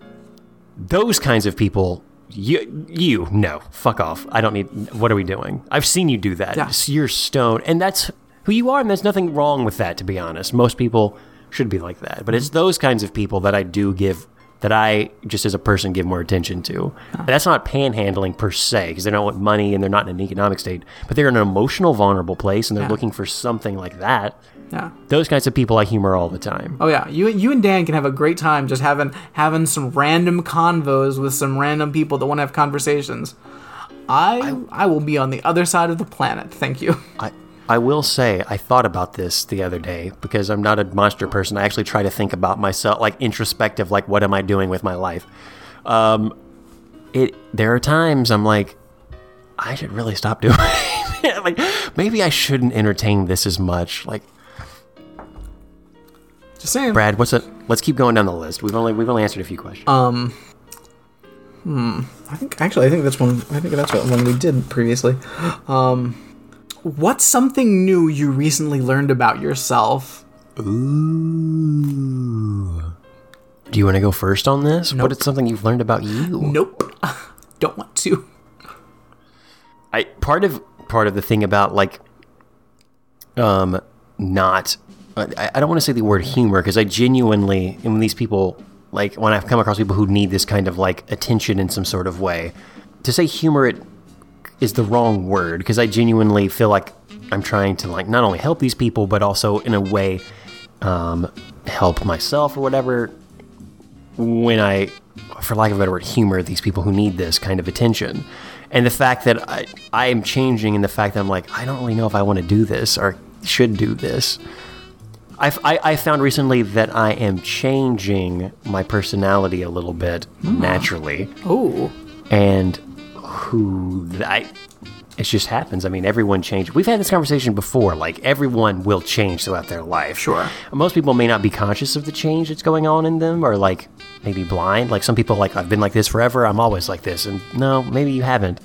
Maybe you say one thing and maybe you do act another. Like, I try to be, I try to, like, focus and, like, be aware of that change. I'm changing, Brad. I don't know how that's, I don't know how that'll affect the show. I don't know how that, Excited. but I, that's something I learned about myself that I do feel like I am, ch- my parts of my personality are changing. Nice. Don't know what that, still figuring out what that means. let's keep an eye on that. Let's keep an will. eye. Let's let's see what you turn into. A beautiful into? What will I be? butterfly. I'm a caterpillar. well, surely I, I don't know. We'll see. Nice, nice. What about you, friend? What's something you learned about yourself? Um, I've learned that I, uh, um, I can't, I can't be trusted to do a simple thing. oh. Um. Is this a particular simple thing or just simple things in general? Like, listen, I just, I can't, I don't make things easy for myself. I will Hmm. fill whatever vacuum in time I can find to make it more complex. Uh, so I was editing, been editing the last um, absolutely true true crime episode, and wait. I was, you know, it's it's it's almost done. Um, I had a bit of a hang up over the weekend because I decided that it would be fun in certain places to do an arrangement of the song "Moving Right Along" um, from the Muppet movie, but in sort of a creep, creepy, dark um, tone. Now that's a very upbeat song, and to do that, I realized I was gonna end up writing a song. I was basically writing a song that would just be slightly in the background of a couple of places in the episode of the podcast. I probably Super put a, deep I put, cut. So, put a like couple very for a hours very into niche that. audience listening. Put a couple of hours um, tickling the ivories on that. Um, and then I realized maybe I should just not do that. maybe I don't need to write a song to go in the background for no reason. Could you like I don't know what vision you had, but as someone, I mean, as an artist, Mm-hmm. I think those flights of fancy are great. Like it's totally fine. I don't know if that overcomplicates things. You had a vision. You're like, this would be pretty cool. You tried it and then thought, well, maybe I don't want to do this, and that's fine. Like that's valid. Yeah, yeah. Like I don't think you should beat yourself up or like even be like, hey, I found this out about myself. I make things more complicated. I think you're just being you, Fine. man. You're, it's just you're exploring just- your I- artistic. I, it's scaling. It's a it's an issue of scaling. now that, um, yeah, okay, that's, that's- that maybe that's more Because that's problem. the thing. Because we put this podcast difficult. out once a month, so I can have time to do fun things. But like, it, I already do a lot more things than I do even for this podcast Oh yeah. for it, and I don't think there's any need. I think it's fine. I think it's just fine. So I, Could I, you have like downshifted the tempo of the song itself and like some audio software, like and just make oh, it just sound like just straight more? up do it. Yeah, but it's not very good. I mean, it's not the the, same. Well, the thing is, something it's like a, it's a like very minor upbeat one? song, though, is the thing. But that's the kind of what I was doing, and then I was kind of tweaking out of bed, and so it was like, it, it doesn't matter. It doesn't matter. Like I'm, I'm not gonna do it right now. Uh, but it's a lot. It, it's a lot, and then I just kept, it kept growing, and then I was. I was writing a song. Like it started as a writing a simple idea, and then it just became a song.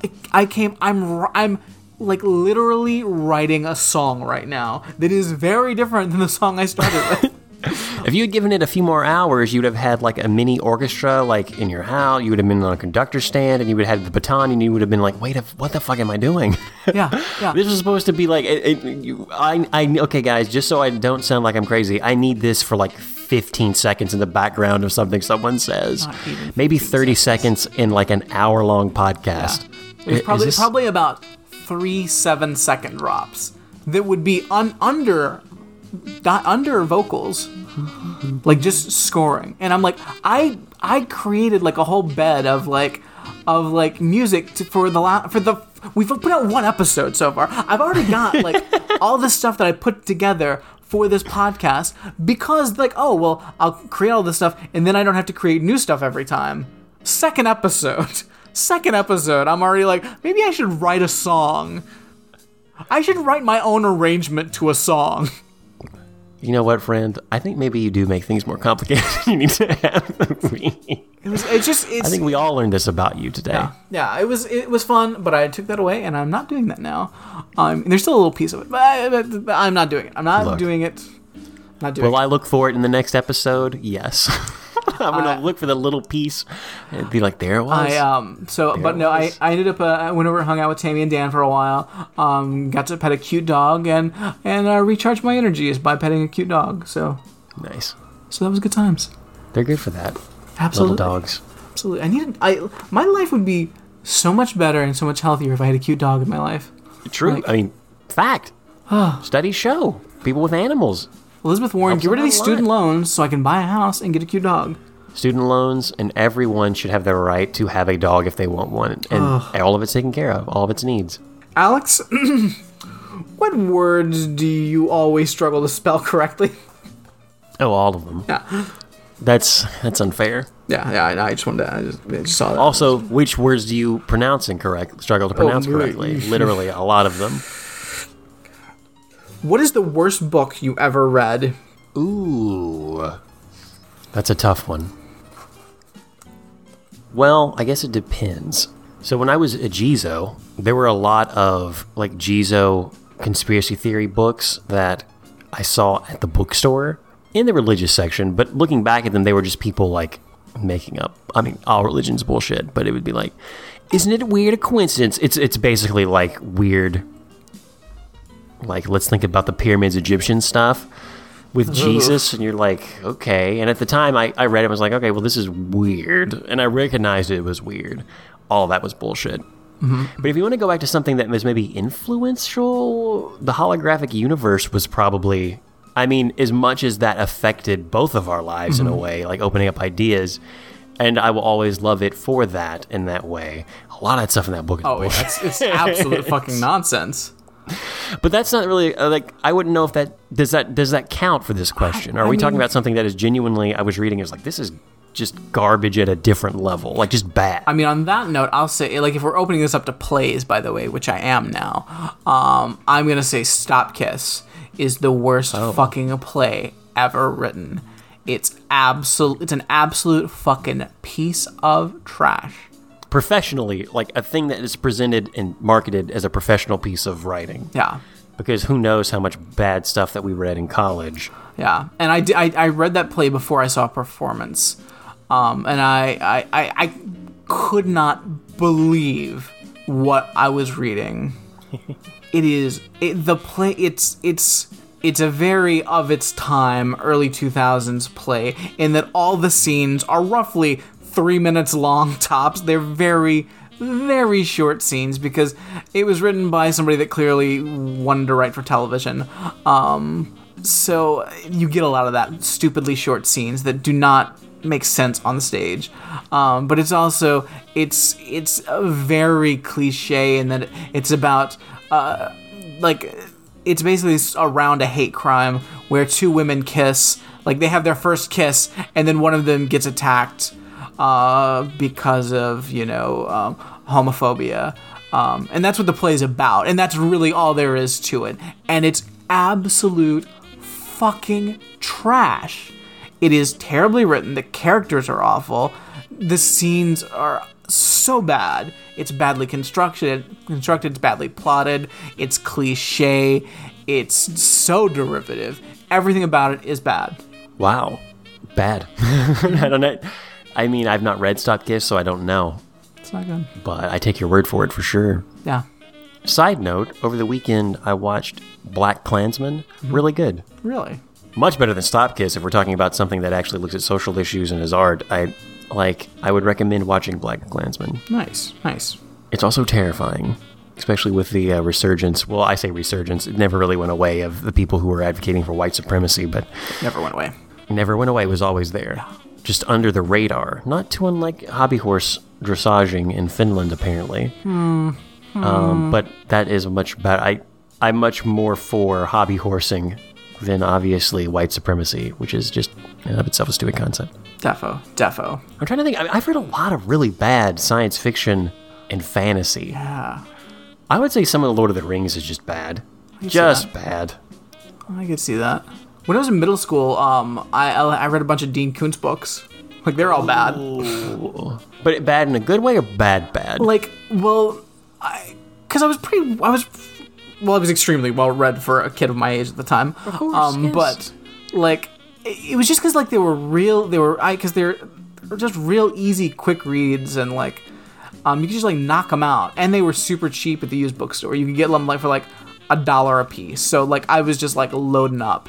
Um, and you could read them really. You could read like two in a week, and it was like nothing. And it's all just popcorn trash.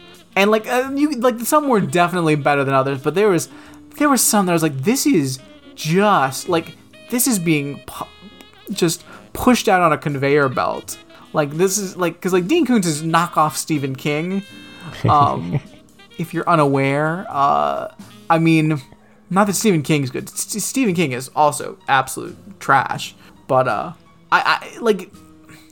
I feel like I feel like if Stephen King is Wendy's, then Dean Koontz is Burger King.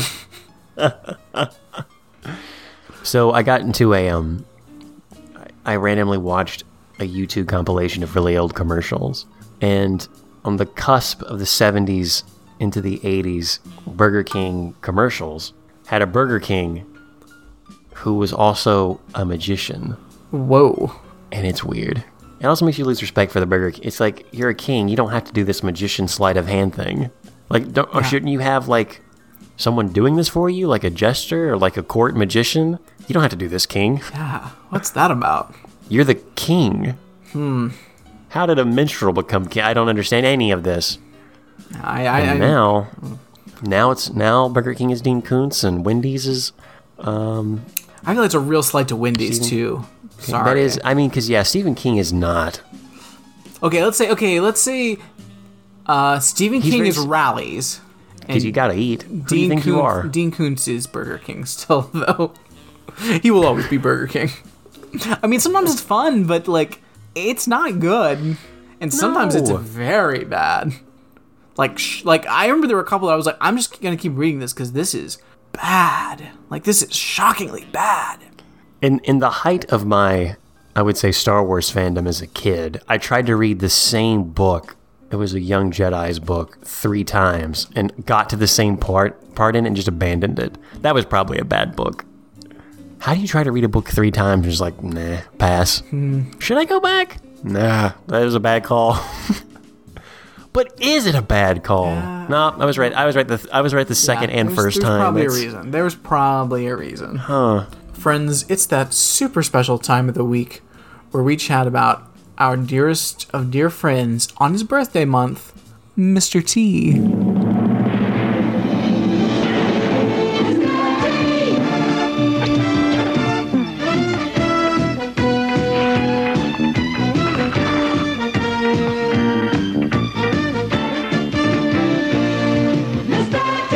Happy birthday, Mr. T. Um, if we haven't said it enough already, we will continue to say it. This is a celebration of you, friend. Absolutely. Um, every time we watch a show of Mr. T, or anything really, we try to summarize it in as close a minute as possible without going over. If you go over, you've forgotten who you are and what side of October Road you belong on, maybe. If you go horrendously under, you're just a chump. There's a theme song I will not sing to you right now. Let's hope you never hear it, is all I've got to say. Is that a threat? Maybe. But it's also a promise. Um, if you get between 55 seconds to a minute, you're doing a good job. Mr. T is bonkers, so congratulations if you can do that. But if you hit a minute on the dot, which is what a true Braveheart always strives for, then you've done it. You have shown your Braveheart skill. Brad, you have volunteered because it's been so long since we've actually kept track of this yeah. in our Kaz Ep um, season, you will be summarizing this episode of Mr. T. Oh. Three, two. I'm kidding. I'm not going to throw it on you ah. that fast. Are you Are you ready? Do you think you can do it? I'm ready for this. Let's do it. On go. Three, two, one, go. Guys, there's a, a new member on the gymnastics team. His name's Woody, and nobody likes him because they don't like new people on their gymnastics team. I guess because it's stealing away from their gymnastics time or something. I don't know. It's bullshit. Mr. T does not appreciate this. Um, there's also some guys that are stealing gold medals all over town, um, and they kidnap uh, the kid whose name I've forgotten, Spike. Um, they kidnap him because he he he sees them stealing the medallions and he runs away and they catch him and they take him away and they're like oh no you stole my little brother. What are they gonna do to him? That's a weird thing to say. Um so woody's trying to solve this mystery and no one wants to help like it they find out that it's because there's microfilm hidden in one of the medallions that is actually a, a, a computer game program and that's worth millions of dollars and this is clearly a, a case of industrial piracy but they solved it and the bad guys are going to jail One minute. Damn, Fred, you still got it. You still got it. didn't know didn't know if i was gonna have it There's It was lot. close. There's a lot It was. He was like, all right, honest, I, can't talk about anything that happens in this episode because there's too much. I got really nervous. I'll be honest with you. You didn't mention the, mention the castle at all. I'm like, what the fuck is he going to But you did. You did bring the story to its conclusion. Yeah, yeah. Um, just in case you didn't pick up on it, and we didn't mention it before, um, this episode is titled "Mystery of the Golden Medallions." Mm-hmm. Um, there's a bigger, there's mysteries upon mysteries in this episode, ladies and gentlemen. Oh yes. So, like we said, we've watched episodes of this before. This episode originally aired on September 17th, 1983. Oh wow. Before either of us was born. Yeah, just just before we were born. Um, just so everyone else knows, episode three is Mystery of the Mind Thieves, and I cannot fucking wait to watch that Yes! episode. Now that's two more episodes from now. We also have the Forbidden Monstrosity coming up as the second one. Ah. But I think Mystery of the Mind Thieves could really be a, a title to a Ramjack episode. It Really could. History may show, or the record will show if it has been, and I just didn't know about it. it. We're getting we're getting to the point, guys, where we're definitely gonna start repeating some titles or having stolen something inadvertently. The mystery theme in this episode is how many times have we repeated our past episodes? we still don't. I still don't know hard whether the Capuchin story was something we've actually talked about. Yeah, I think it, I think it's a possibility, but Mystery of the Rocky Mountain Express. they're all good. They're all good. Like this is the greatest cartoon. um, you know it's the greatest cartoon because of the intro. it really sets everything up. Yeah. we've talked about it before, but I really think we need to at least hit on some of it again, right? Sure. A big concrete T starts flying at you from like a weird red and yellow gradient background. And before it hits you, Mr. T comes from the side and just grabs it with his big hand and like crushes it. And then he comes onto the screen and he looks at you and just smiles. a lot of like gymnastics with kids in gymnast suits. Um, they're defying gravity in all kinds of ways. There's a little kid who looks like Mr. T, and Mr. T's beside him. And then there's the shot of the, him looking at the kid, Mr. T, and the kid looks scared. Until Yeah. Mr. T puts his hand on his uh, shoulder to comfort this child, and the child smiles like, "Yeah, Mr. T's okay with me dressing just like him. I'm not making fun of him. I want to be him." Um, and then we see all these kids and Mr. T doing crazy shit. That's the best way to describe it. Yeah. We don't know. We don't know anything about this show yet. We just see them doing gymnastics. This Mr. is T the first child, episode. and then insanity. Just imagine, like you're a child, like sitting down for your first episode of the Mr. T cartoon, and this is what you're greeted with.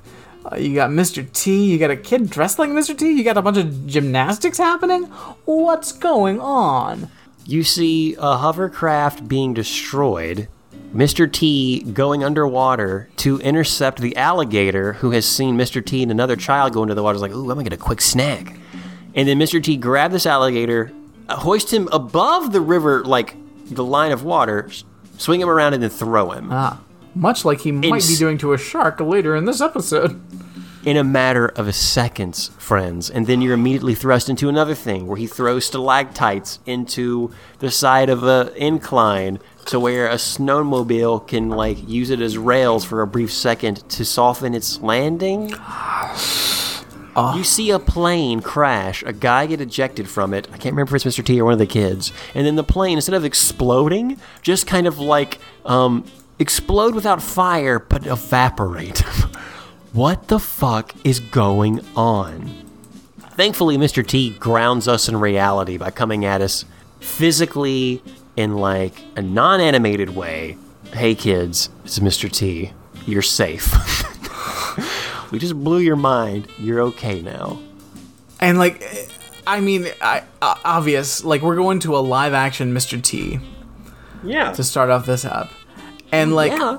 it, like it's obvious, but like you to look at Mr. T's rig out is really something. All those gold changes around his neck. Um, there's a Star of David in there. There's a key. There's like uh, a couple of crosses. Like there's a lot of stuff going on. But they're staged, so there's a whole bunch of just like background gold chains of varying links that kind of make the tapestry that these other necklaces are like in like almost like a vertical like totem pole-ish thing on your almost mm-hmm. like they descend they cascade down his neck. And you have to think he, he there's a lot of premeditation here. Oh yeah, yeah. i wish i knew the code. Why is the key at the bottom I don't know. What's why is the this? star of david on top of the key what's this weird vest he's wearing with like this braid? I like the vest a lot, actually. The braid I think is super cool. Um, he's got feather earrings on, mm-hmm. gold chains around his wrists, um, short red. Those are like shorts, right? I would assume. I mean, Mr. T has a great look. Is all is what I'm going mean, to rest yeah, on. it's classic. I mean, it, It's classic is it over T. the top? Yeah. But and I think this is the outfit they model his outfit in the show on, except he doesn't have the red pants. He has the black pants. But I, boldness always. Boldness always. Um, and he's he's gonna tell us, hey, damn. just Look just at his ring game, dude. I'm sorry, yeah, I didn't mean like- to interrupt, but I just now seeing the ring game. yeah, oh yeah, absolutely. He could, It's kind of weird he has just a plain belt, though. It's a really plain Jane belt. That's true. There, I, there could be some gold in that belt, Mister T. What are you doing? What are you doing? Really, really missed it. I've always said, Mister T, you need to accessorize more. Yeah, I mean, dude, I appreciate, I mean, I see and really appreciate everything else you're throwing at us, but dude, your belt caught you slipping. Caught you slipping. The name is Mr. T. First name is Mr. Middle name is that period. Last name is T. Listen and listen good. I'm talking to you. When a new kid moves in on your block, what's your attitude? Do you figure, what do we need him for? Well, I pity the fool that makes that mistake. You want to know why? Then watch what happened in San Francisco when a new member joined our team and tried to help solve the mystery of the golden medallions. I do love how matter of factly he states the whole concept of a new kid coming into the neighborhood. Yeah. And how you always treat him like shit. But hey, don't do that. You're overlooking like this kid could be um a benefit to your your group. It's pretty great. Just watch these kids I hung out with in San Fran. It's fine. So we go back into the animated world, the memory of Mr. T, because this happened already in his timeline. Of course. Um, no video of it exists, though he had to like, uh, he had to orally tell the story to someone who dictate, like, all right, he dictated it to someone, and then they turned that into the vision we see in front of us. I can only assume that's how the show, Absolutely. how reality happened. Yeah. All this shit is it's real. It's real. This is like Dragnet. We see the San Francisco Bridge, like the Golden Gate Bridge in San Francisco. On the hill, I could have swear we see the castle, but I I don't know. What's fascinating is like as I was like go, go, looking through um like episode descriptions, is like because this is a touring gymnastics team, like they really do use locations. Like this is very much San Francisco. We're talking about Fisherman's Wharf later. It gets real detailed on like location. Is there a castle in San Francisco? I'm not aware. That's a great question. I can't imagine there's a medieval castle in San Francisco. But who knows? Maybe there is. Someone let us know. but to the level, I Not not we'll to that there. level. Um, so we do see something on the hill, so it makes me think maybe they hand drew it, maybe they drew it in there. But then the building we go to where they're having the gymnastics competition looks like from the future. I'm sure this is modeled maybe after an actual building now that you say that, but it could be like something out of a Star Trek. Like this could be Risa for all like because the building looks fucking weird. Like it's got weird architecture. It looks out of place and strange.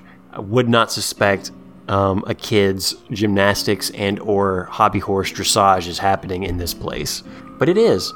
Um, so the gymnastics team, they're doing. Um, I'm not gonna lie. There's a place, uh, um, Sam's Castle, um, in Mirador Terrace Pacifica, built in 1980 as post San Francisco earthquake home.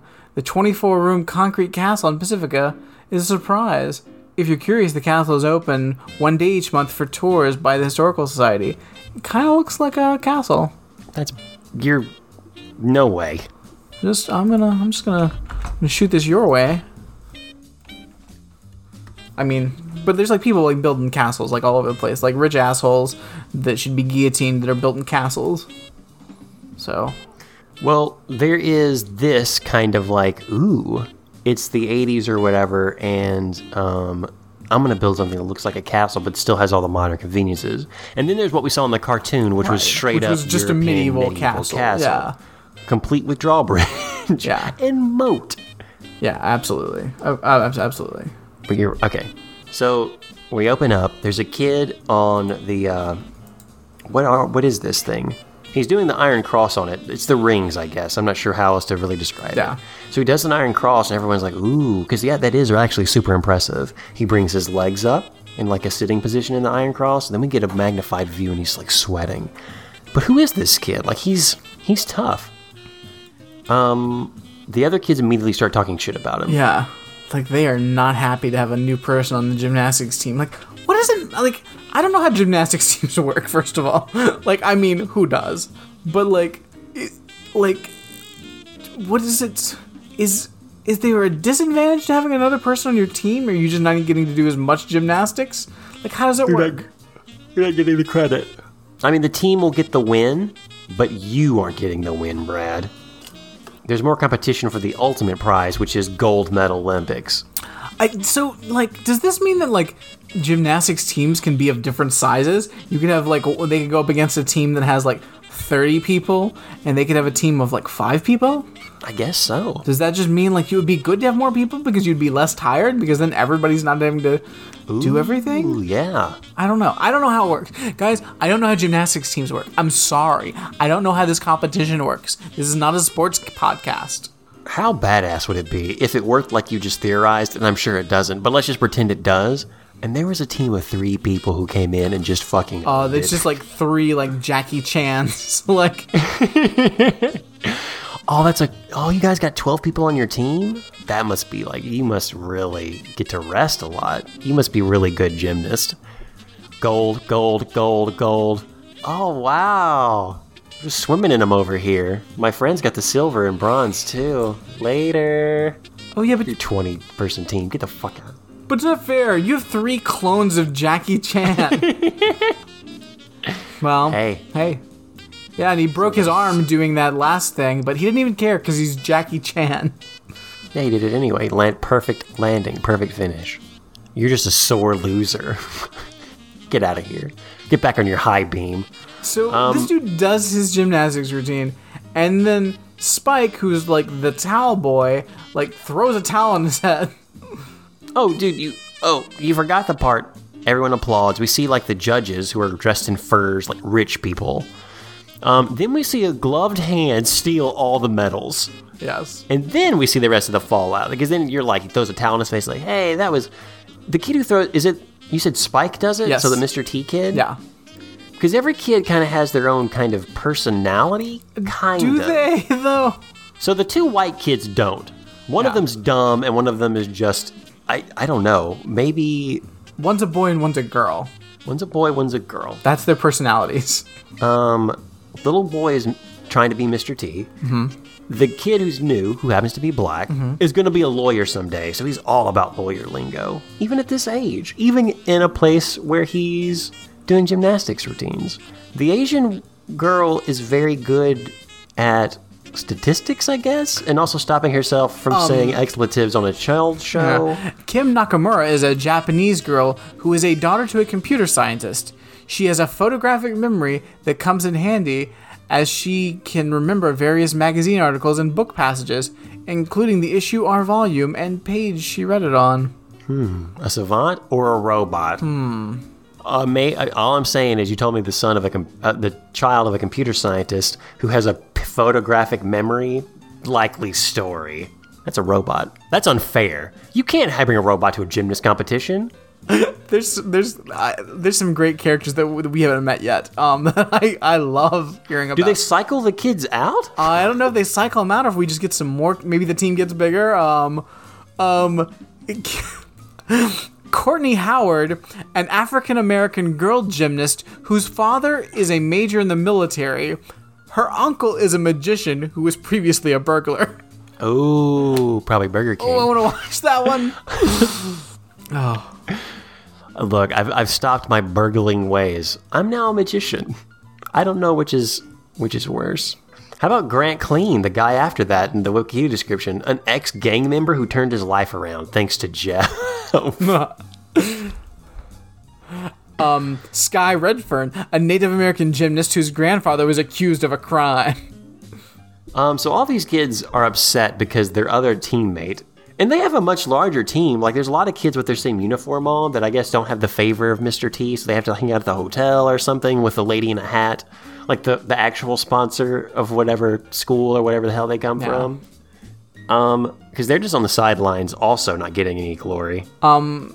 Sorry. Um. So Spike, the kid that, that dresses like Mr. T, um, his sister is Robin, a beautiful green-eyed redhead with freckles who's eager to jump into any situation. She also acts as Mr. T's second in command. Her catchphrase is "What the hairy heck." Terrible catchphrase. Okay, I didn't realize there was a command like hierarchy in the gymnast team. Oh yeah, there is. Mr. T is is the captain, and she's co-captain. She or second in command second was in the command. words used. Look, I'm second in command here. I'm number one, I guess. Where does the other chaperone slash teacher fall into this? Um, you mean Miss Priscilla Brisby, the team's well-mannered bus driver who loves mystery novels? I forgot she was the bus driver. Her catchphrase is "My stars and garters." Oh, so does everyone have a catchphrase? Nope, just those two. Every the two white women in the show catchphrases. Yeah. Um, I will say this: the background artists Oh, have created some monsters. It's- because yeah. when uh when it's like a Mr. Domier. yeah when uh, like p- if you watch this pause it for a second and become horrified because in the lower left part of the screen you see a, a carnival wearing of a human mask yes These dead-eyed monsters. as second in command is talking to her commander about this new kid's fucking shit up Uh, my favorite is at three minutes twenty-one seconds when it's just like the when you're just seeing the uh, score. Uh, for Woody, Oh, yeah. and it's just a sea of these um, Carnival of Souls dead-eyed ghost people. so good. so yeah they're giving him a hard time because he's new Yeah. This kid. Um, Jesus, this carnival of those people. Because it goes between like normal Mr. T art in some of them for the background, and then some of them, yep. Did they reuse crowd scenes? Like, I, I would love to know the production of this. oh yeah. Out of the fucking Twilight Zone. This back. Oh, it's really. I gotta stop really looking. I gotta stop. I'm, I'm going to be absorbed into the background. I'm going to become one of these people if I keep looking at it. Yeah, yeah. If you stare too long, you become one of them. So they realized when they were trying to award medals, which lawyer kid has won, um, that they're stolen. Um, so everyone, Mr. T and the kids decide someone had to do this. We see two burglars running through the crowd. One of them grabs a crowd member by the face and just shoves them out So of the good. way. I love that they went to the effort to animate that. Yeah. Like it was so Um, unnecessary. It's so good. So running out the back, um, the little kid who tries to be Mr. T runs out and sees them and says, "Hey, the burglars are over here!" And the burglars just grab them, and the kid's like, "Wait, no, don't!" Which is scary. Yeah. Um, but he has what look like three medallions around his neck, so of course they're Oh, yeah, going to kidnap him. These could be medallions. where- I love he gets out there and they're just they're, they've got these medallions like on on the ground and they just get a hammer and they're just smashing them open. these shitty ceramic medallions. Who awards someone a shitty ceramic medallion? I mean- You're not crushing metal like that. There's a lot of questions um about what the hell's going on. Oh, like what's the whole plot of like hiding microfilm of computer programs in medallions to begin with. I don't understand why that was done. It's part of the mystery, Brad, that's unfurled as you go. I guess. They go to the alley to try to find the Mr. T kid, and the burglars break into a semi truck conveniently parked nearby, and then set its parking brake off. They release the parking careening. brake, which leads the truck to like just you know going down the hill Yeah. of its own accord. Like, first of all, that what? Hey, truck, what's going on? like, why were you like left in neutral? Apparently, with just like an emergency brake. 80s were weird. Um, I guess. I guess, but also they're like, ah, this will slow you down. Really? Because I feel like. I, I don't know. Uh, Mis- First of all, it's not Mr. T's job to stop a, a runaway truck, but I guess he's going to. But why don't the other kids go after Spike?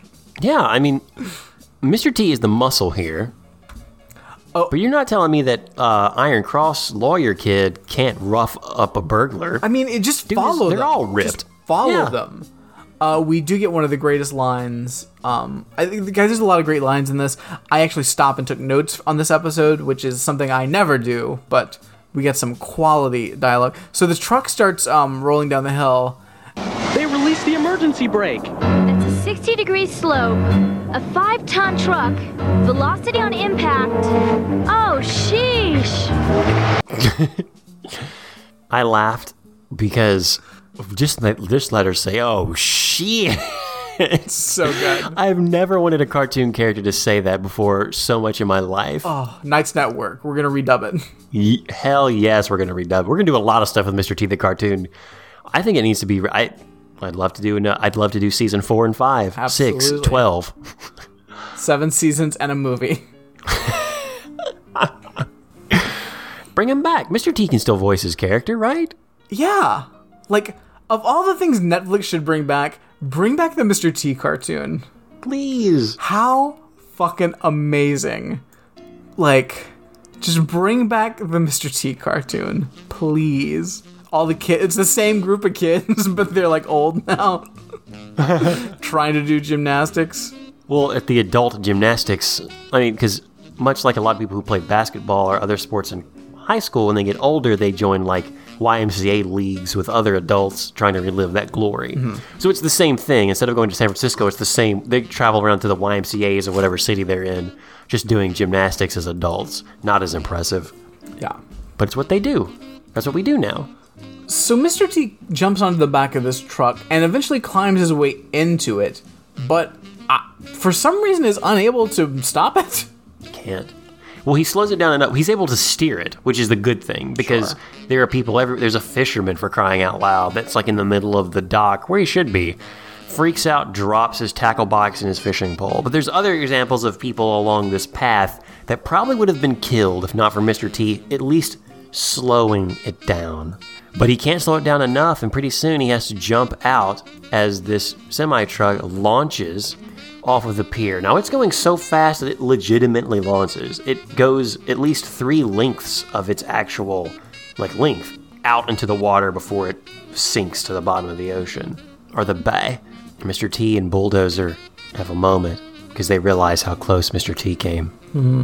to going in the water and getting wet because Mr. T is uh, like he has the skills of like a Hercules. He's like a demigod. Yeah, yeah, so that's- he could have easily he would have he could have punched the water, opened up like it would have started like a little whirlpool that would have like drained the water out ten feet around him, and he would have just like jumped out of it back onto the pier before it came back into him.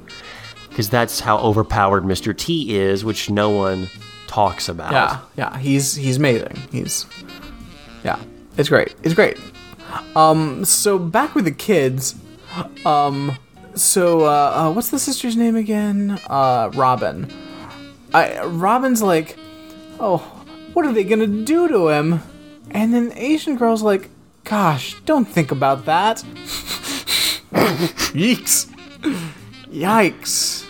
Yikes. Robin, I know you got beautiful green eyes, and you're sassy, and you speak your mind, but don't, do not. This is a kids' cartoon. Don't think about what don't those think older about men what robbers they're gonna do to him. To your little brother. Yeesh. And I mean, honestly, when we find him later, yikes. God, I wish I'd have taken notes the same because watching it like you, I thought there every line of this dialogue could be like a jewel because it's just So delivered good. oddly. The animation itself is like off pace, like it changes tempo in a weird way all the time. Mm-hmm. And there's weird choices, like it constantly make weird choices. So, but they're in the alley trying to find any evidence or something, and they see these broken medallions. And New Kid, the lawyer slash gymnast Iron Cross guy, is like, "Hey guys, what's this piece of paper?" And they're like, "Shut up, newbie! You don't even know what the fuck you're doing."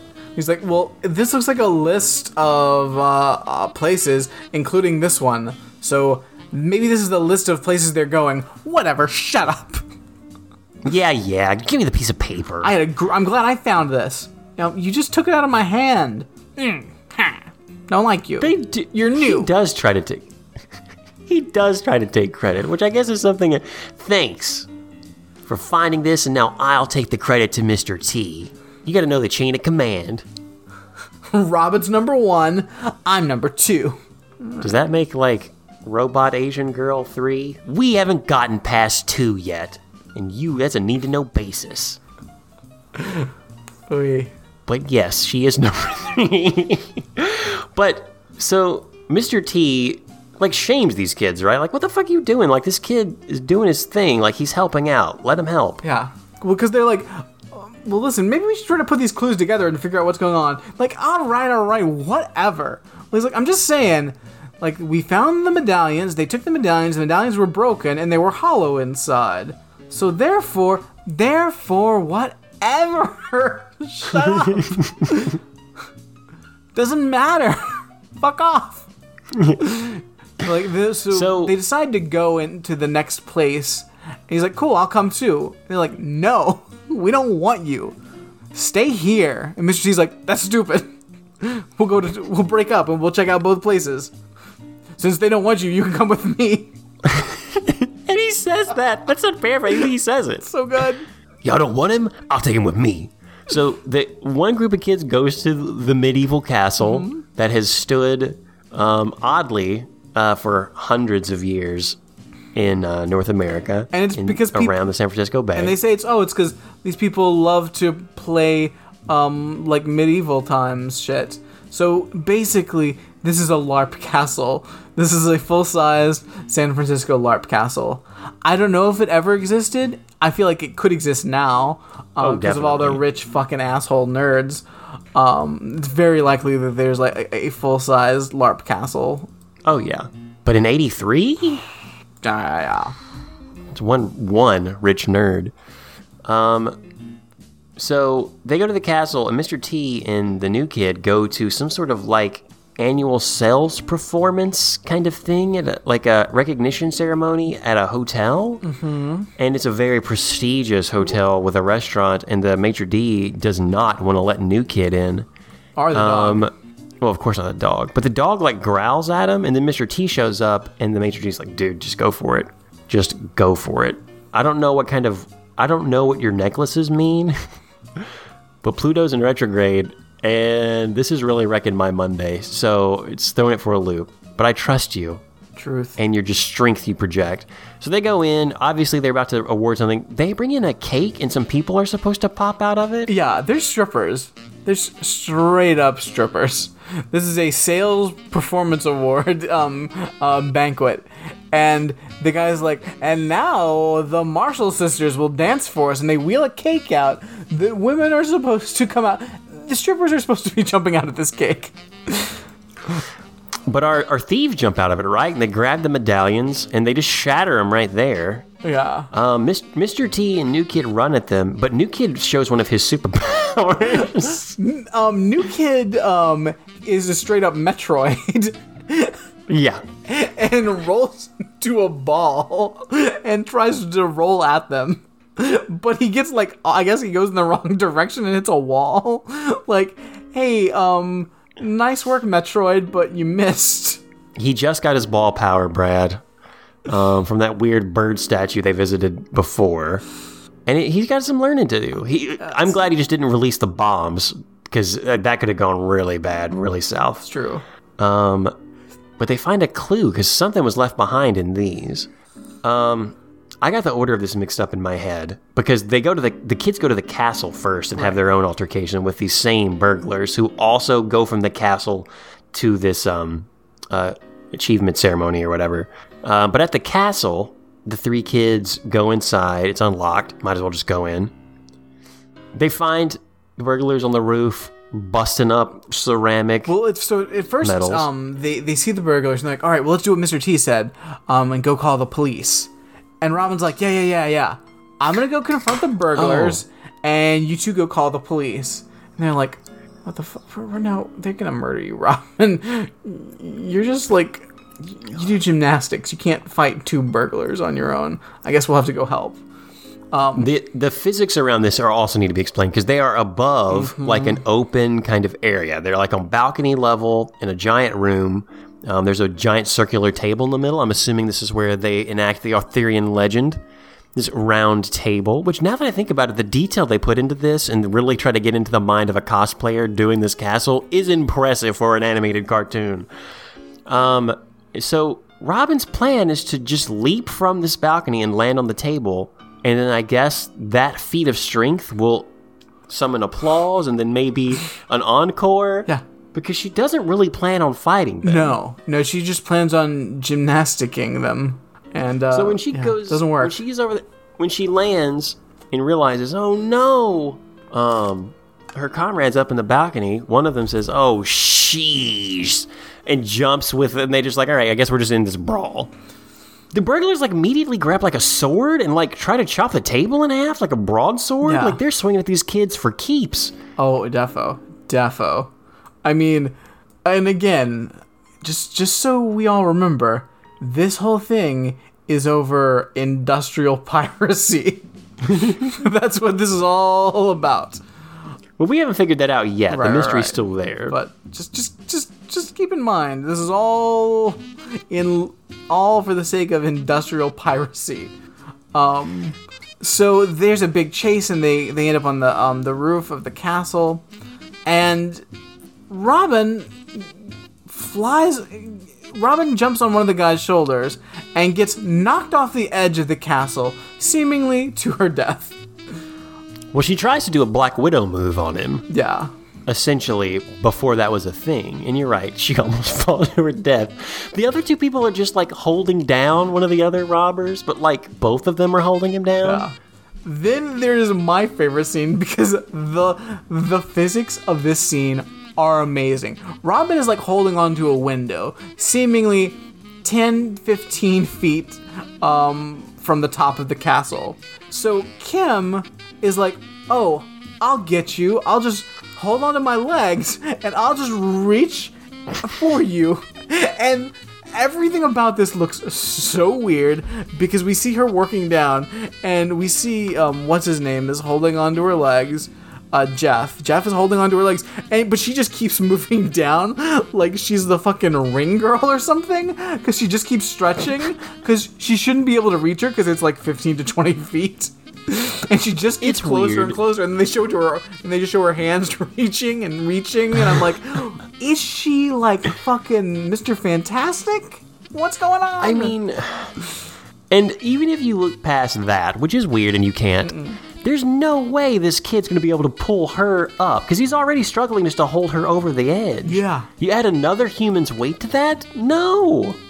it is so weird and like there's so many shots and like you see her holding on and then walking up the side of the castle but it's such a long walk it's crazy I, I'm going to do my best to use their real names because I can't not now for some reason. So Jeff is the kid that tries to hold up Kim and Robin. yeah And Robin looks genu- they do a good job of drawing her like wide-eyed and absolutely terrified, which is true. Oh, but you just jumped because like a monster is reaching for her But she could easily do gymnastics in this world and get and be fine Yeah. landing. Is she scared of like gators in the moat?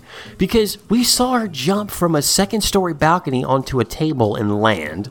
true She also did a backflip off that table when the burglars tried to like tackle her. I think she's closer to the ground than she is the top of that castle like Yes. it's so kooky Yes. it's wonderful i love it um but yeah as we mentioned then after that is the uh the scene at the with the uh, the strippers, um, and uh, so they're chasing the guy. The, the kid turns into a Metroid and fails, but Mr. T catches Yeah. the other guy, and uh, oh no, nope, nope, nope, never mind. It, it should also be said that every time we see these burglars breaking medals. now in the castle they were around the knight's neck. They were about to be awarded at the ceremony. They were about to be awarded at the gymnastics tournament. Um, but they reuse the same animation, I think. But there's always one guy who is like in a very weird on his knees position, just sh- using a hammer and just like beating the shit out of these. And it's awkward looking. Like it looks uncomfortable. And it's like he's choosing to do because there's a lot of different ways you could do this. Even from an animation standpoint, you could do it better to where it looked like it wasn't like he's choosing to kind of like I don't even know how you would describe it, like crawl this position. It looks super uncomfortable and weird. Just saying that because yeah. so he gets the guy, they get one guy. So now they're gonna they're, the team's gonna meet back back up at uh, Fisherman's Wharf. Um, I don't know what they did with that one guy they captured. like, he, I, did they let him go? I don't understand. He reformed his ways and now he's a I guess changed person. So now they're like, ah, what do we do now? And Woody's like, well, uh, clearly all these medallions are from the same place, so why don't we just go there? And they're like, that's a good idea. Hey, Woody, you should come too. Oh yeah, I'm coming. Um, that's why I suggested it, dummies. Uh, thanks for the invite, assholes. I I'm sorry, there are two things I need to talk about in this previous scene because I forgot they existed. Um, there's a moment where Mr. T takes a cake and we see a frame of him smiling and then throws launches the cake across the room. It splatters in front of one of the running guys, like criminals, and he like slides on it. This criminal then slides headfirst into like a little table that has a fruit basket on it, or like a fruit bowl, and then one piece of fruit, it looks like a lemon or a grapefruit, falls on this guy's head, erupts in a non fruit way, mm-hmm. and it's like, oh no! And that's how they capture him mm-hmm. and shake him up. Yeah, yeah, that's that's how it happens. Then they go to the place. You're right. The, like the the then there's the guy, and he's like, "I look, these guys forced me to make an elaborate set of medals, and then like sell said medals in a weird way to put microfilm into them." Yeah, because they've got the owner of the the art. So they go to this place, the place that makes the medallions, and the guy is tied up, Been like that for a day, I guess, maybe longer. seemingly. Days. And he's like, "Yeah, uh, these guys, they uh, uh, they had apparently." The microfilm was put in, and we don't know it's microfilm yet, but we know the, what we find out is the microfilm was put into a medallion, and then somehow it got mixed up with the medallions that were going out. How did that happen? Look, they all look the same. These medallions. Yes. So so then these criminals like get there cuz I guess they want to kill this guy to get rid of the evidence or something. I don't understand. Um I don't know why they came back, but they did. Um and so they're trying to kill them and there's a big fight. At one point Mr. T's like, "Hey, are you sentimental about this machine?" And the guy's like, Am I sentimental about a machine? Not particularly. Good. And he takes it and throws it at them, and it's amazing. like I love like Mr. T is just like destroying things. There's also a door that says private. Mr. T just smashes right. He just runs right through it. Oh, I think one of the girls says something like, "Wow, what's behind this private locked door?" And then psh, smash, uh, which we do know Mr. T did in that. Um, what was that? DC Taxi, DC cab. DC Cab movie. yeah, where he goes through the door. So good. Love that movie. Um so somehow they this the guy that's tied up gives them the lowdown. It's like, "Oh yeah, well they were they find out that they were working at the arcade." So they rush to the arcade and they go up into the into the uh, the the hideout room and they've stuffed little Spike into an arcade cabinet and sealed it up. Did you wait? Did I miss the part where you talked about the bumper car-ish thing they were doing in the warehouse where they found at the metal place? Wh- what about it? I don't. I don't remember if you mentioned that No, what what what? because it's crazy. Uh, so they're in there, and once they find out that like the guy was like, "Look, I do this," when he's telling them about the arcade or whatever, I think, um, all of a sudden a van busts through the side of the wall Yeah. at the metal urging place, and then tries to run over all the kids. Yeah. And there's just elaborate acrobatics to try to get out of the way. Yeah, and that's when Mr. T takes the machine and, and throws it at him. My favorite thing about the first scene, though, when they start doing the acrobatics as it's coming, is that there's a little establishment shots of all of them slowly realizing it, and each of them doing their own type of like tumble or somersault to get out of the way, which isn't needed. No. Which is a weird establishment shot, but they do it anyway. It's so crazy. There's some hustle when they get into that arcade too, as far as like they run up those stairs, they kick it down. There's a There's a second where um um Robin's like, "Oh no," and Kim's like, "Oh, is he dead?" she doesn't say it, but he's like, "Is he? Is is everything? Is he? Is he there? What's happening? Is, he- is he? Is he dead? Is he dead?" It's like he's not here. Oh, whew. I thought I was going to see a child's corpse. But luckily, uh, Dozer smells him inside the arcade cabinet. and then uses his strong jowls to rip the front off of it, and we see him in there. This kid is mad. They get back on the bus, they're driving around, and I think this is when they realize what must have happened, right, Brad? Not quite yet. They don't. I. Oh, they don't? I don't know how. Honestly, like I don't know how they figure out how to go from one place to the other. I that I, that's lost on me. Again, this is a twenty, you know, a twenty-three minute show. It goes fast.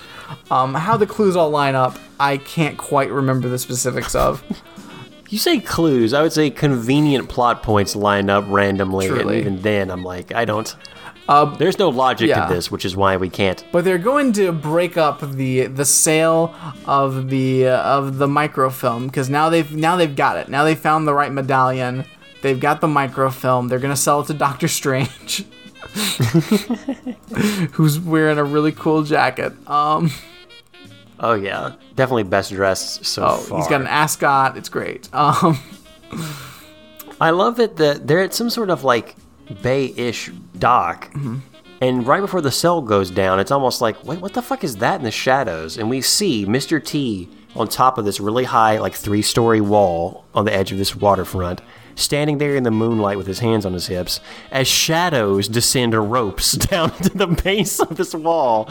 And if I was a criminal, I would be like, what the fuck is going on? oh, we got fucking Ninja Turtles here. These- the Ninja Turtles are coming. To, fuck, Donatello's got that staff. I gotta. I'm not ready to get a nunchuck to the head. Oh, who is?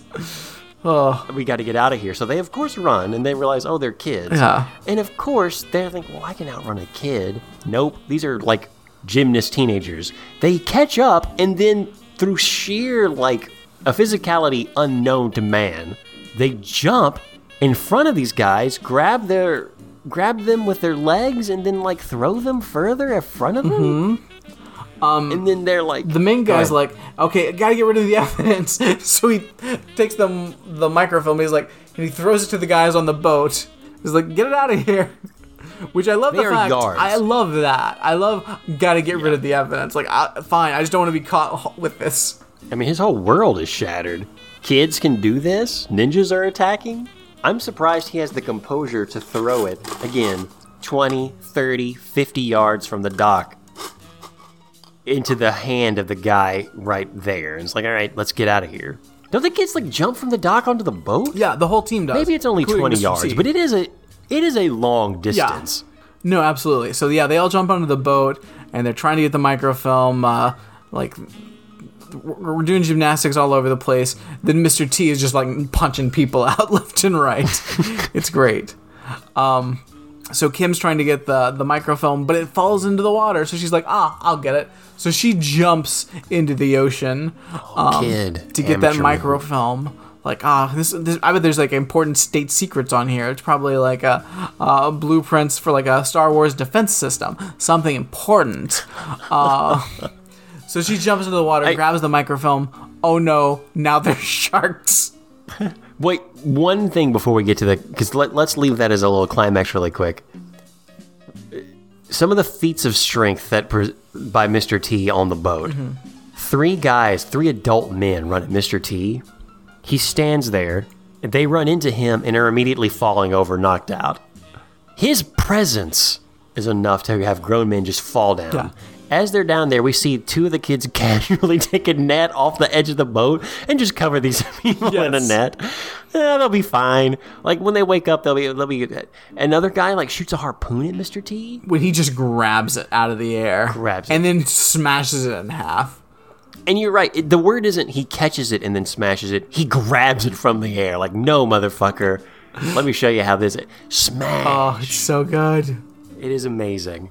But I know you want to hear about the Yeah. sharks. One, why are there two sharks right beside each other swimming at the same depth? That's what they're doing. Um, Hungry sharks. Kim's out there with that microfilm that's surely important state secrets, and Mr. T's like, "No worries, I got this." So Mr. T jumps into the ocean and, uh, like, straight up grabs a shark and throws it. Yeah, just does it. Like Mr. T fought a shark. He fights two. He fights two sharks. He punches one out of the water and it just goes away. And then another one he grabs. Well, he grabs her and throws her onto the boat and then has enough time to turn around and grab the shark. God, that's so funny. It's crazy. Like, these fish didn't know what was happening. I'd like to think that they were just passing by and Mr. T just assumed they were trying to attack her, but they weren't. And they were like, what the fuck? And we're just thrown. And then we cut to like a, a little bit later on the boat. Everyone's tied up, and Miss Bis- Miss Brisby is now just driving the boat. Where was she? How did she get there? It's going to be fun to try to drive a boat. I'm a bus driver, so maybe I could be a boat driver. Ah. I, I drive things that start with B. So great. So now they they they're unrolling this microfilm and looking at it, and like, oh, what's this? Kim's like, oh, I know what this is. This is computer program. Computer program. Oh, I bet it's a video game. Cause cause they were working out of the arcade. And then Woody jumps in. Oh, I know what this is. Well, clearly these guys are going to be brought up on several counts of industrial um, piracy because clearly video game programs can be worth millions of dollars. In the Knights Network, every time the kids do these elaborate deductions, we're going to show how they were wrong. There's no fucking way that's what's happening here.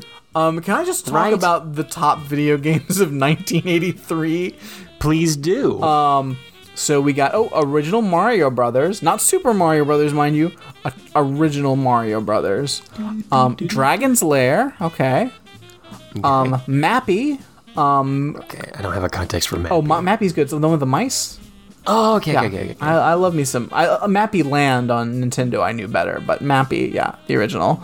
Um, that original Star Wars uh, um, cabinet game. Um, Congo Bongo, Spy Hunter, Manic Miner, L- Lode Runner.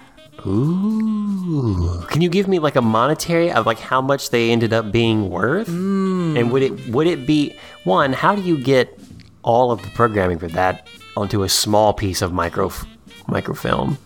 So let's look at Mappy. Mappy. Let's see your map. You just pick one. So random. 1983 Mappy, um, distributed by in the United States by Bally slash Midway, side-scrolling platform game. Uh, blah blah. Primarily cats and mice. Um, blah blah blah blah blah. Let me see. Is there any mention of money? Is there any mention of money, money, money, money? Um, Not a lifetime gross over to the side. Interesting. no, there's not. I was hoping there would be. So you're telling me it's worthless.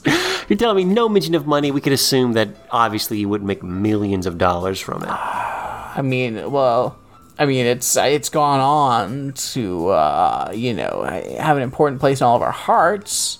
Um, there's apparently a web series about Mappy, so you can you can watch the adventures of Mappy. There's a future episode. Episode one: New hire. Mappy is suspicious when he is offered a security job by former criminal Goro, whose deception cost Mappy his police job years before. I like to imagine Goro Alright. from Mortal Kombat, by the way. Oh, is it not Goro from Mortal Kombat? Damn you, Goro, you cost me my job. So the kids uh, agree that this is what's happening. They all high five because they realize, you know what, we wouldn't have been able to do it without this new kid, who throughout the episode, by the way, has started to lay down his lawyer lingo more and more because he's coming into his own as a teammate, and he really did it. So they all like do a weird kind of group high five and then hold hands, and then that's what we end on. We go back to reality. And Mr. T's like, that was a great memory. you guys know next time the new kid comes, don't discount him right away. And that's pretty much the lesson we've learned, right? Yeah. I mean, I've learned a lot, but that's the lesson to learn. That's Mr. T. Thoughts, feels, winners, losers. Uh, wait, sorry, just one thing. Um, I just want to point out 1983 was the year of the video game crash of 1983. A large scale recession in the video game industry that occurred from 83 to 85, primarily in America. Um, blah, blah, blah, blah, blah. Um, revenues Well- peaked at around 3.2 billion in 1983, then fell to around 100 million by 1985. That's a pretty big. So these guys are going to jail like right at the end. Like this was their last chance. They blew it. Straight up blew it. Oh yeah. Wow. Man, that was a hell of a crash. There's an actual there's a graph here uh, on the Wikipedia page that shows like how much of a drop there was and ouch. Seeing it really does help. Billions down to a hundred million. Yeah. Ew. I mean, that's what happens. The bubble bursts. yeah. You got those consoles, you got that sweet Nintendo. Got them Ataris. There's just so much. I don't know if it's right. Maybe just maybe uh um capitalism isn't the answer. Hmm. Maybe these guys should have gone to jail uh because um maybe there shouldn't be a monopoly on on uh, these video games. Hmm. Like how did they even know about this? Did they steal the code or were they workers in the company that made the code and uh, they're just trying to get what's theirs? In which case, let them go free. They're heroes. There's a lot of questions with Mr. T. A lot of questions. Great show though. Really great show. Um, So who won? Who lost? I think um, Spike lost because Yes. he was he was kidnapped and then put into a video game cabinet for at least 48 hours. And who knows what was what happened to him before? Truth. Kim can only speculate, and she doesn't want to. So he definitely lost. The winner, maybe the new kid. He literally took the gold medal at their competition and then proved himself to um, the rest of the team. True, absolutely true. Yep. Sometimes it's that cut and dry. I think. Uh, best dressed, worst dressed. Mr. T's best dressed. That outfit he has in the live action scene, obviously, right? Amazing. Am I wrong? It's amazing. You tell me I'm wrong. No, Tell me I'm he's, wrong. He's of course the best dressed. I think a strong number two is Doctor Strange at the end there. yes. Yes. Um, but no, Mr. T, of course. Worst dressed, um, uh, Carnival of Souls. yes. the entire Carnival of Souls Oh God, really? with their uh, shadow people with human masks and rags of clothing. Terrifying. it's very worst upsetting. dressed. Yeah. That's Mr. T. Are we watching the next one next episode? We're just going to go through them in order, or what do you let's want to do? Let's go, How do let's you go in do order. I I want to skip to Mind Thieves, but I think it'll be even better if we go through the Forbidden Monastery first. Yeah, Forbidden Monastery looks sounds pretty crazy. We're going to New Mexico next week, ladies and gentlemen. Can't wait. Um, that's the episode. Thank you so much for listening. Thank you. We will get to voicemails on another episode if that's okay with you guys, because it's it's kind of late. Um, we did not allow our site. We will get to them though. Rest assured. Defo. P.S. Jonathan, you're killing it with your podcast. I fucking I just listened to the producers episode after a backlog.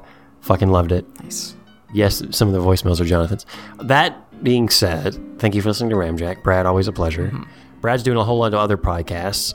Um, do you want to plug those or? Sure. Uh, yes. Um, you can listen to us talking about the prisoner on Village Fashion Center. It's a fashion podcast that talks about the prisoner, and it's a fun time. So check it out. You can also hear me and Tammy and Claire uh, talking about some crimes on Absolutely True True Crime, a Deadly Serious podcast. The most recent episode is the Great Muppet Caper episode, so check that one out. Nicky Holiday, a jewel thief, or is he? We'll decide. Um, you'll find out. So please check that out. Um, the next one we'll, we'll be recording. Well, by this time it'll already be recorded when this comes out. But um, coming up uh, uh, next month's episode will be Sweeney Todd, the Demon Barber of Fleet Street. Nice. Um, are we gonna be? Is this gonna be launched before April Anarchy? What? Is this is this episode we're recording now going to be post April Anarchy episode or pre? Pre. This will come out next week. Oh, okay, yeah. I'm sorry. my mind is, and that's two weeks from now when we were recording, or three, the seventh weekend of the seventeenth. Yeah, it's almo- Guys, get us your fe- Okay, check this. I haven't received any fears recently. True. Brad needs those. I need those now. Mm-hmm. Also, we are fast approaching April Anarchy. Yes. What are you like? s- Some of you have sent in monsters, and I really appreciate it. We got a monster while we were recording.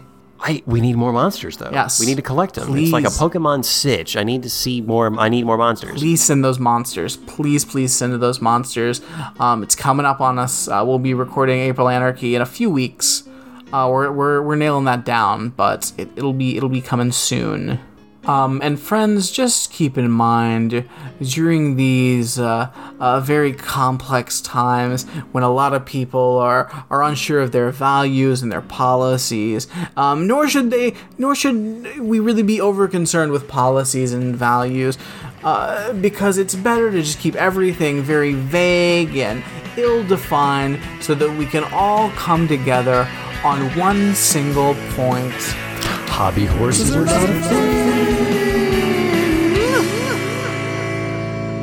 mean, I guess they were like a thing for like mm. kids like back in the day or something, right? But Back in the day, I don't. I think I had one actually. I had one.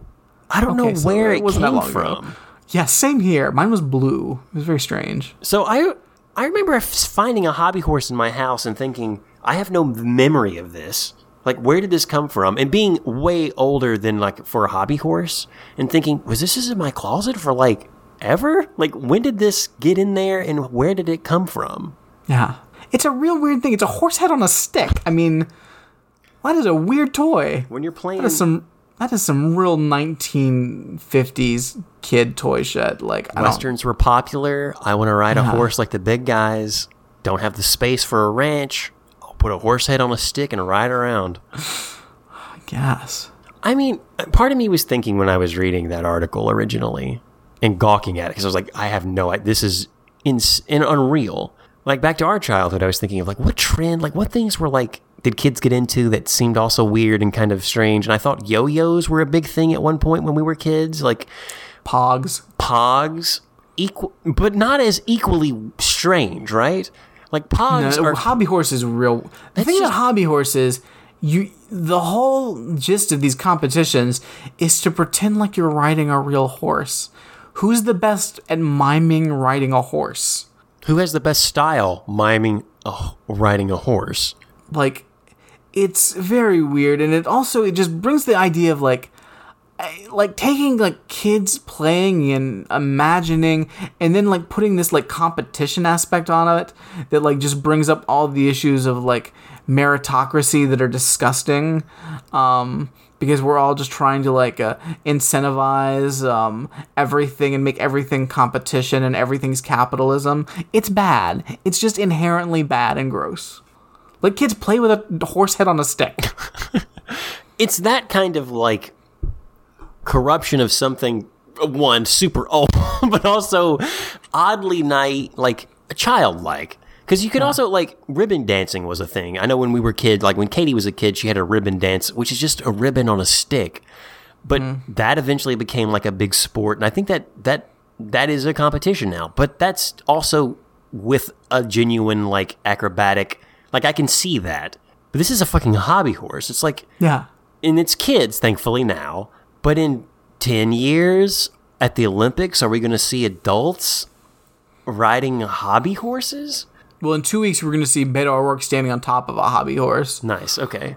Okay. I'm cool. I'm with it. I'm like the uh, these kids are riding hobby horses. I'm on a hobby horse. That will fucking ha- if this makes it international like Finland wants it to and be one of their international import exports. If I find out that any of the Mike Gravel teens are are doing hobby horses, like I want my money back. Like, give me that donation back, motherfuckers. Give me that money back. Bernie Sanders is going to be looking across the debate like stage and see Donald Trump walk onto stage with a riding a dressage horse. Oh my God, Donald Donald Trump with a hobby horse. Like, why not? Like, just as his like like like crazed, diseased brain just completely unravels to the very end. I, He just walks on stage with a hobby horse. I see a camera focused on a dune in Mar-a-Lago, and we see just in Oranges, the background oranges, oranges. him and Rush Limbaugh like riding hobby horses into the sunset on the golf course. Yeeks. Cool. I don't I don't know how we. That's the world we live in now. That's that's my prediction. Goodbye. I had a little hobby horse and it was dapple grey. Its head was made of pea straw, its tail was made of hay. I sold it to an old woman for a copper groat, and I'll not sing my song again without a brand new coat.